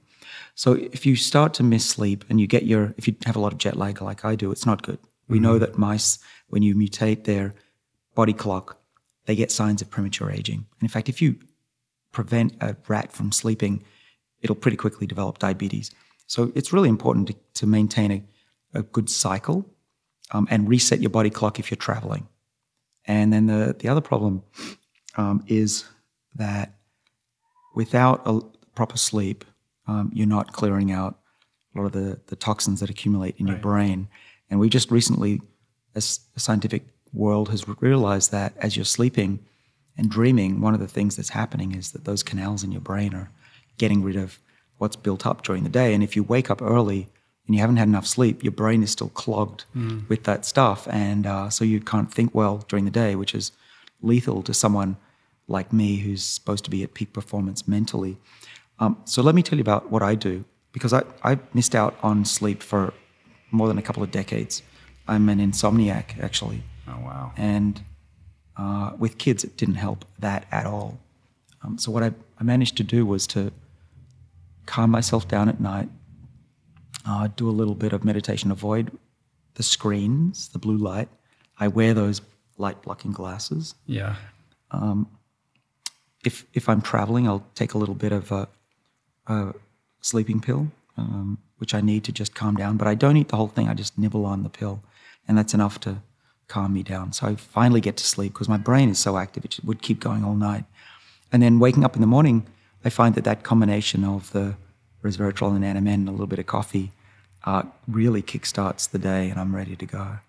Um, and by the way, you know, uh, please don't criticize me, colleagues, for saying this because it's it's an N of one, as we call it. But uh, I find that jet lag is ameliorated uh, a lot less when I travel, and I use the NMN to reset that body clock, which you know we, we now know, at least in mice, that cycle of NAD through the day is probably what's driving jet lag as well. If Oh, it's wow. disrupted. So it helps you get over the jet lag. Well, I find it does for me, and I travel a lot, and I've I experiment a lot on myself um, with this th- these things, and that's one thing that I've, I I am pretty sure is true is that the NMN helps with that jet lag. When's the book coming out? Well, it's set. What's it? Do you have a For title later. for it? yeah, it's called Lifespan. Oh, Lifespan. Okay, cool. Yeah, so we're, we're I'm just finishing it up. It's an illustrated book. Uh, it's got some beautiful drawings, illustrations from one of the, the best illustrators in the country. And uh, some of these concepts, like uh, the epigenome and the compact disc, they're beautiful when they're drawn out uh, on the page. And so Katie Delphia has been working for a year on this book as well. And I have a co-author, Matt LaPlante, who uh, is, has written a book about the epigenome. So the three of us have created what I think is a unique book. Unique. It's science-based, but it covers everything from the beginnings of life on the planet to human history and life in London in the 1830s, what we can learn. What we, I give the readers a front row seat on what the cutting edge of technology is today, what's just around the corner, because I can see it already, and what does life look like in the future for our, our families, for our family members, including our four legged ones, and project into the far future of what uh, the future is going to be like if we don't succeed and if we do. It's going to be interesting either way. It is, but we got to stick around to see it. Yeah, yeah, yeah. Um, well, I really look forward to the book. Um, please send it to me when it's ready, and hopefully, I can entice you to come back and talk to me a little bit more when the book comes out. Sounds good, Rich. Thanks for having me on. Thank you so much for the work that you're doing. Uh, it's inspiring. It's fascinating. Um, we really are creating, you know, a, a world beyond anything we could have imagined as young people. And you know, it's a privilege and an honor for me to speak to somebody who's really at the cutting edge of all of that. So, thank you for your time and uh, best of luck with all of this, man. Doing amazing work. Oh, thanks. I appreciate it. Cool. So, if people want to um, connect with you or learn more about your world and what you do, what's the best place for them to go? Uh, so I'm, I'm active on Twitter, uh, and I uh, talk about some of the research in my lab. Mm-hmm. We got the immortal jellyfish. Uh, going to just tweet out a new transgenic tran- uh, jellyfish we made uh, last week. So that that'll be the way. So that my Twitter handle is David A Sinclair, uh, and so we're going to launch a book website soon. But I'll uh, I'll let everyone know when that's ready. Cool. Good talking to you. Thanks, Rich. Feel good? Uh, I always feel good. You do good. I, I want to always feel good. We'll talk more. All right. Thanks, man. Peace. Mind officially blown. This conversation, which incidentally transpired a couple months ago, really deeply and profoundly impacted how I think about my personal longevity, my aging. It shaped some new daily habits that I've been ascribing to, including daily intake of resveratrol, which we talked about during the podcast. For those interested in that product, I'll put a link up into the show notes. And I really hope you guys enjoyed it. Please do me a favor, let David know what you thought about today's conversation. You can find him on Twitter at David A. Sinclair. And don't forget to pre order his new book, Lifespan The Revolutionary Science of Why We Age and Why We Don't Have to, which hits bookstores on September 10th. If you'd like to support the work we do here on the podcast, just tell your friends about the show, share your favorite episode on social media. You can subscribe to the show. That's probably the most important of all of these things. If you hit that subscribe button on Apple Podcasts, on Spotify, on YouTube, super helpful leave a review on Apple Podcasts, and you can support us on Patreon at richroll.com forward slash donate. I want to thank everybody who helped put on the show today. Jason Camiolo for audio engineering, production, show notes, interstitial music. Blake Curtis and Margot Lubin, who traditionally video and edit the video version of the podcast, although this one was audio only. Jessica Miranda for her beautiful graphics, and DK, David Kahn, hashtag DK Goals for advertiser relationships. Theme music, as always, by Analemma. Thank you for the love, you guys. I will see you back here in a couple days with another special edition, hotly anticipated edition of Coach's Corner with Chris Hauth, my coach, Chris Hauth. Until then, take care of yourselves, embrace life. It's not necessarily the length of time we spend here on the planet, but the quality of that time. So be mindful about it, appreciate it, be grateful, and give back. Peace plants. Namaste.